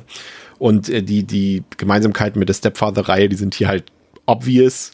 Und ich weiß, ja, und gleichzeitig ist, sind das die besten Momente des Films für mich. Und das sagt dann wiederum viel über die restlichen Qualitäten des Films. Und der hat, ja, ich weiß nicht so recht. Also so richtig. Äh, Dr. Feinstein darf sich ein bisschen mehr austoben und äh, ja, aber es ist auch viel Langeweile dabei. Also ich weiß nicht, ich gehe nicht, finde ich, dass er die Qualitäten vom ersten Teil am Ende hat. Und würde trotzdem nicht sagen, das ist Zeitfisch. Ich tue mich echt schwer. Mhm. Irgendwie so zwischen zwei und zweieinhalb Sternen irgendwie so. Mhm. Ich finde eigentlich, er ist für zwei Sterne ist er mir nicht weit genug entfernt von den Qualitäten des ersten Teils, weil ich könnte dir jetzt auch nicht sagen, was ich jetzt dort so deutlich besser fand im ersten Teil ähm, im Vergleich zum zweiten. Also er ist einfach, ich würde sagen, man, wer den ersten mochte, der kann den zweiten gucken, wird aber wahrscheinlich minimal enttäuscht werden. Und äh, deswegen bin ich da irgendwie bei zweieinhalb Sternen, Pascal. Hm. Also was mich jetzt halt im Vergleich zum ersten noch mal ein bisschen mehr abgeturnt hat, ist halt, ähm, es sind quasi die gleichen Kritikpunkte, aber für mich ein bisschen ausgeprägter im Sinne von, dass wir jetzt hier, gehen wir ja auch weg von der Zahnarztpraxis, die er halt sich selber eingerichtet hat, die ja, auch wenn wir halt die von der Cinematografie halt wirklich keine ansprechende Ästhetik haben, haben wir zumindest cooles Set-Design. Und das finde ich hier, das ist jetzt auch da wieder mein Stepfather-Vergleich, da bekomme ich jetzt halt wirklich so in dieses ähm, schummrige Beige und Beige Depri-Ding rein, weil ich finde hier echt die Praxis, die finde ich, die hat für mich einerseits kann ich die nicht richtig greifen. Ich finde, die ist halt wirklich sad, so. Du kommst da rein, alles sieht irgendwie scheiße aus. Und das wirkt jetzt halt irgendwie vielleicht wie ein blöder Kritikpunkt, weil soll ja so sein, aber keine Ahnung, ich finde so ein Film, der dann für mich auf der Unterhaltungsebene irgendwie wenig zu bieten hat, wenn das dann auch noch halt irgendwie so lauwarm ist, turnt mich das halt dann auch ab und das nervt mich dann auch und ja, zieht mich quasi mit dem Film runter, keine Ahnung. Ähm, das hat mir nicht so gut gefallen und ich finde halt die humorvolle Auflockerung zwischendurch, die fehlt halt so dieses Sitcom-Gefühl, dass da halt immer wieder so halt diese kleinen Geschichten in dieser Zahnarztpraxis passieren und alle kennen sich und du hast halt so ähm, schon so Running Gags irgendwie mit drinne. Ähm, das fehlt mir auch sehr tatsächlich. Äh, Plus dann halt natürlich am Anfang wieder, ne, das haben wir besprochen, das Problem mit der Glaubwürdigkeit, dass man halt hier dann, ähm, ja, Ne, wir haben wieder das gleiche Thema wie bei Stepfather quasi. Jemand, ein, Serie, nicht eine Serie, aber ein mehrfach verurteilter Mörder entkommt irgendwo und ähm, in einer Zeit, wo quasi äh, ne, du halt nicht nur irgendwie auf eine Milchtüte ein Foto druckst, sondern auch Fernsehübertragung hast und er nichts macht, um sein Äußeres zu ändern. ähm, ja, muss es dann halt irgendwie irgendein komischer Typ aus LA sein, der ein fotografisches Gedächtnis hat, der ihn wiedererkennt. das ist natürlich halt alles Quatsch. Ähm, und so summiert sich das bei mir auf und am Ende bin ich dann bei zwei von fünf Sternen und werde ihn. Ist vielleicht ein bisschen zu streng, aber ehrlicherweise, wenn ich die Backup, also keine Ahnung, wenn man, wie ich jetzt eh, nicht so viel Spaß mit dem Film auch einfach aufgrund des Themas schon hat und die dann noch back-to-back -back guckt, dann, ähm, um jetzt hier ein blödes Wortspiel dann mal zu benutzen, äh, dann schlägt das irgendwann auf den Nerv, so wie auf den mm. Zahnnerv, haha. Ähm, und bereitet mir Kopfschmerzen. Vielleicht bin ich ein bisschen zu streng, vielleicht ist es eigentlich so in meinem Kontext oder meinem Kosmos eine zweieinhalb, aber jetzt so ähm, war es mir dann halt, weil er auch zu lang ist, war es mir dann wirklich zu viel. Er ist halt echt zu lang. Das stimmt. Theresa. Ja, ich ähm, gehe mit den zweieinhalb Sternen mit.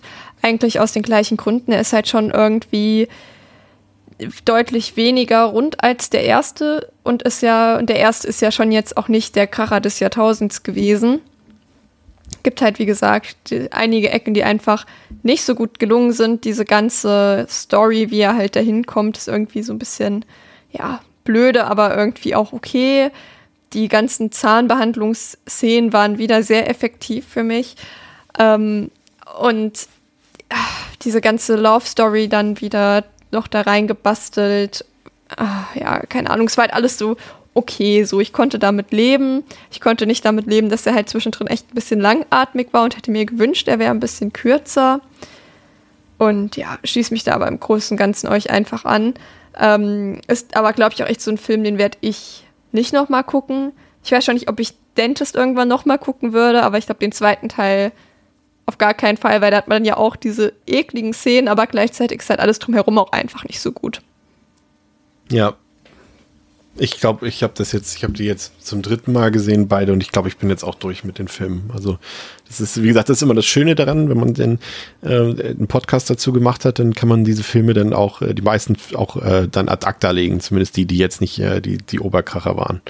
Ähm, ja, im Prinzip äh, war es das äh, mit dem mit der Dentist-Reihe. Es sollte, also es war mal noch ein dritter Teil äh, geplant. Jetzt wird's witzig, äh, weil der Film äh, Trimark äh, gehörte ähm, denen auch ähm, damals das Leprechaun-Franchise gehört. Und wollten sie, ich fra frag mich nicht wie, es sollte, es war mal kurzzeitig ein Crossover geplant. Oh ich weiß nicht wie. Keine Ahnung.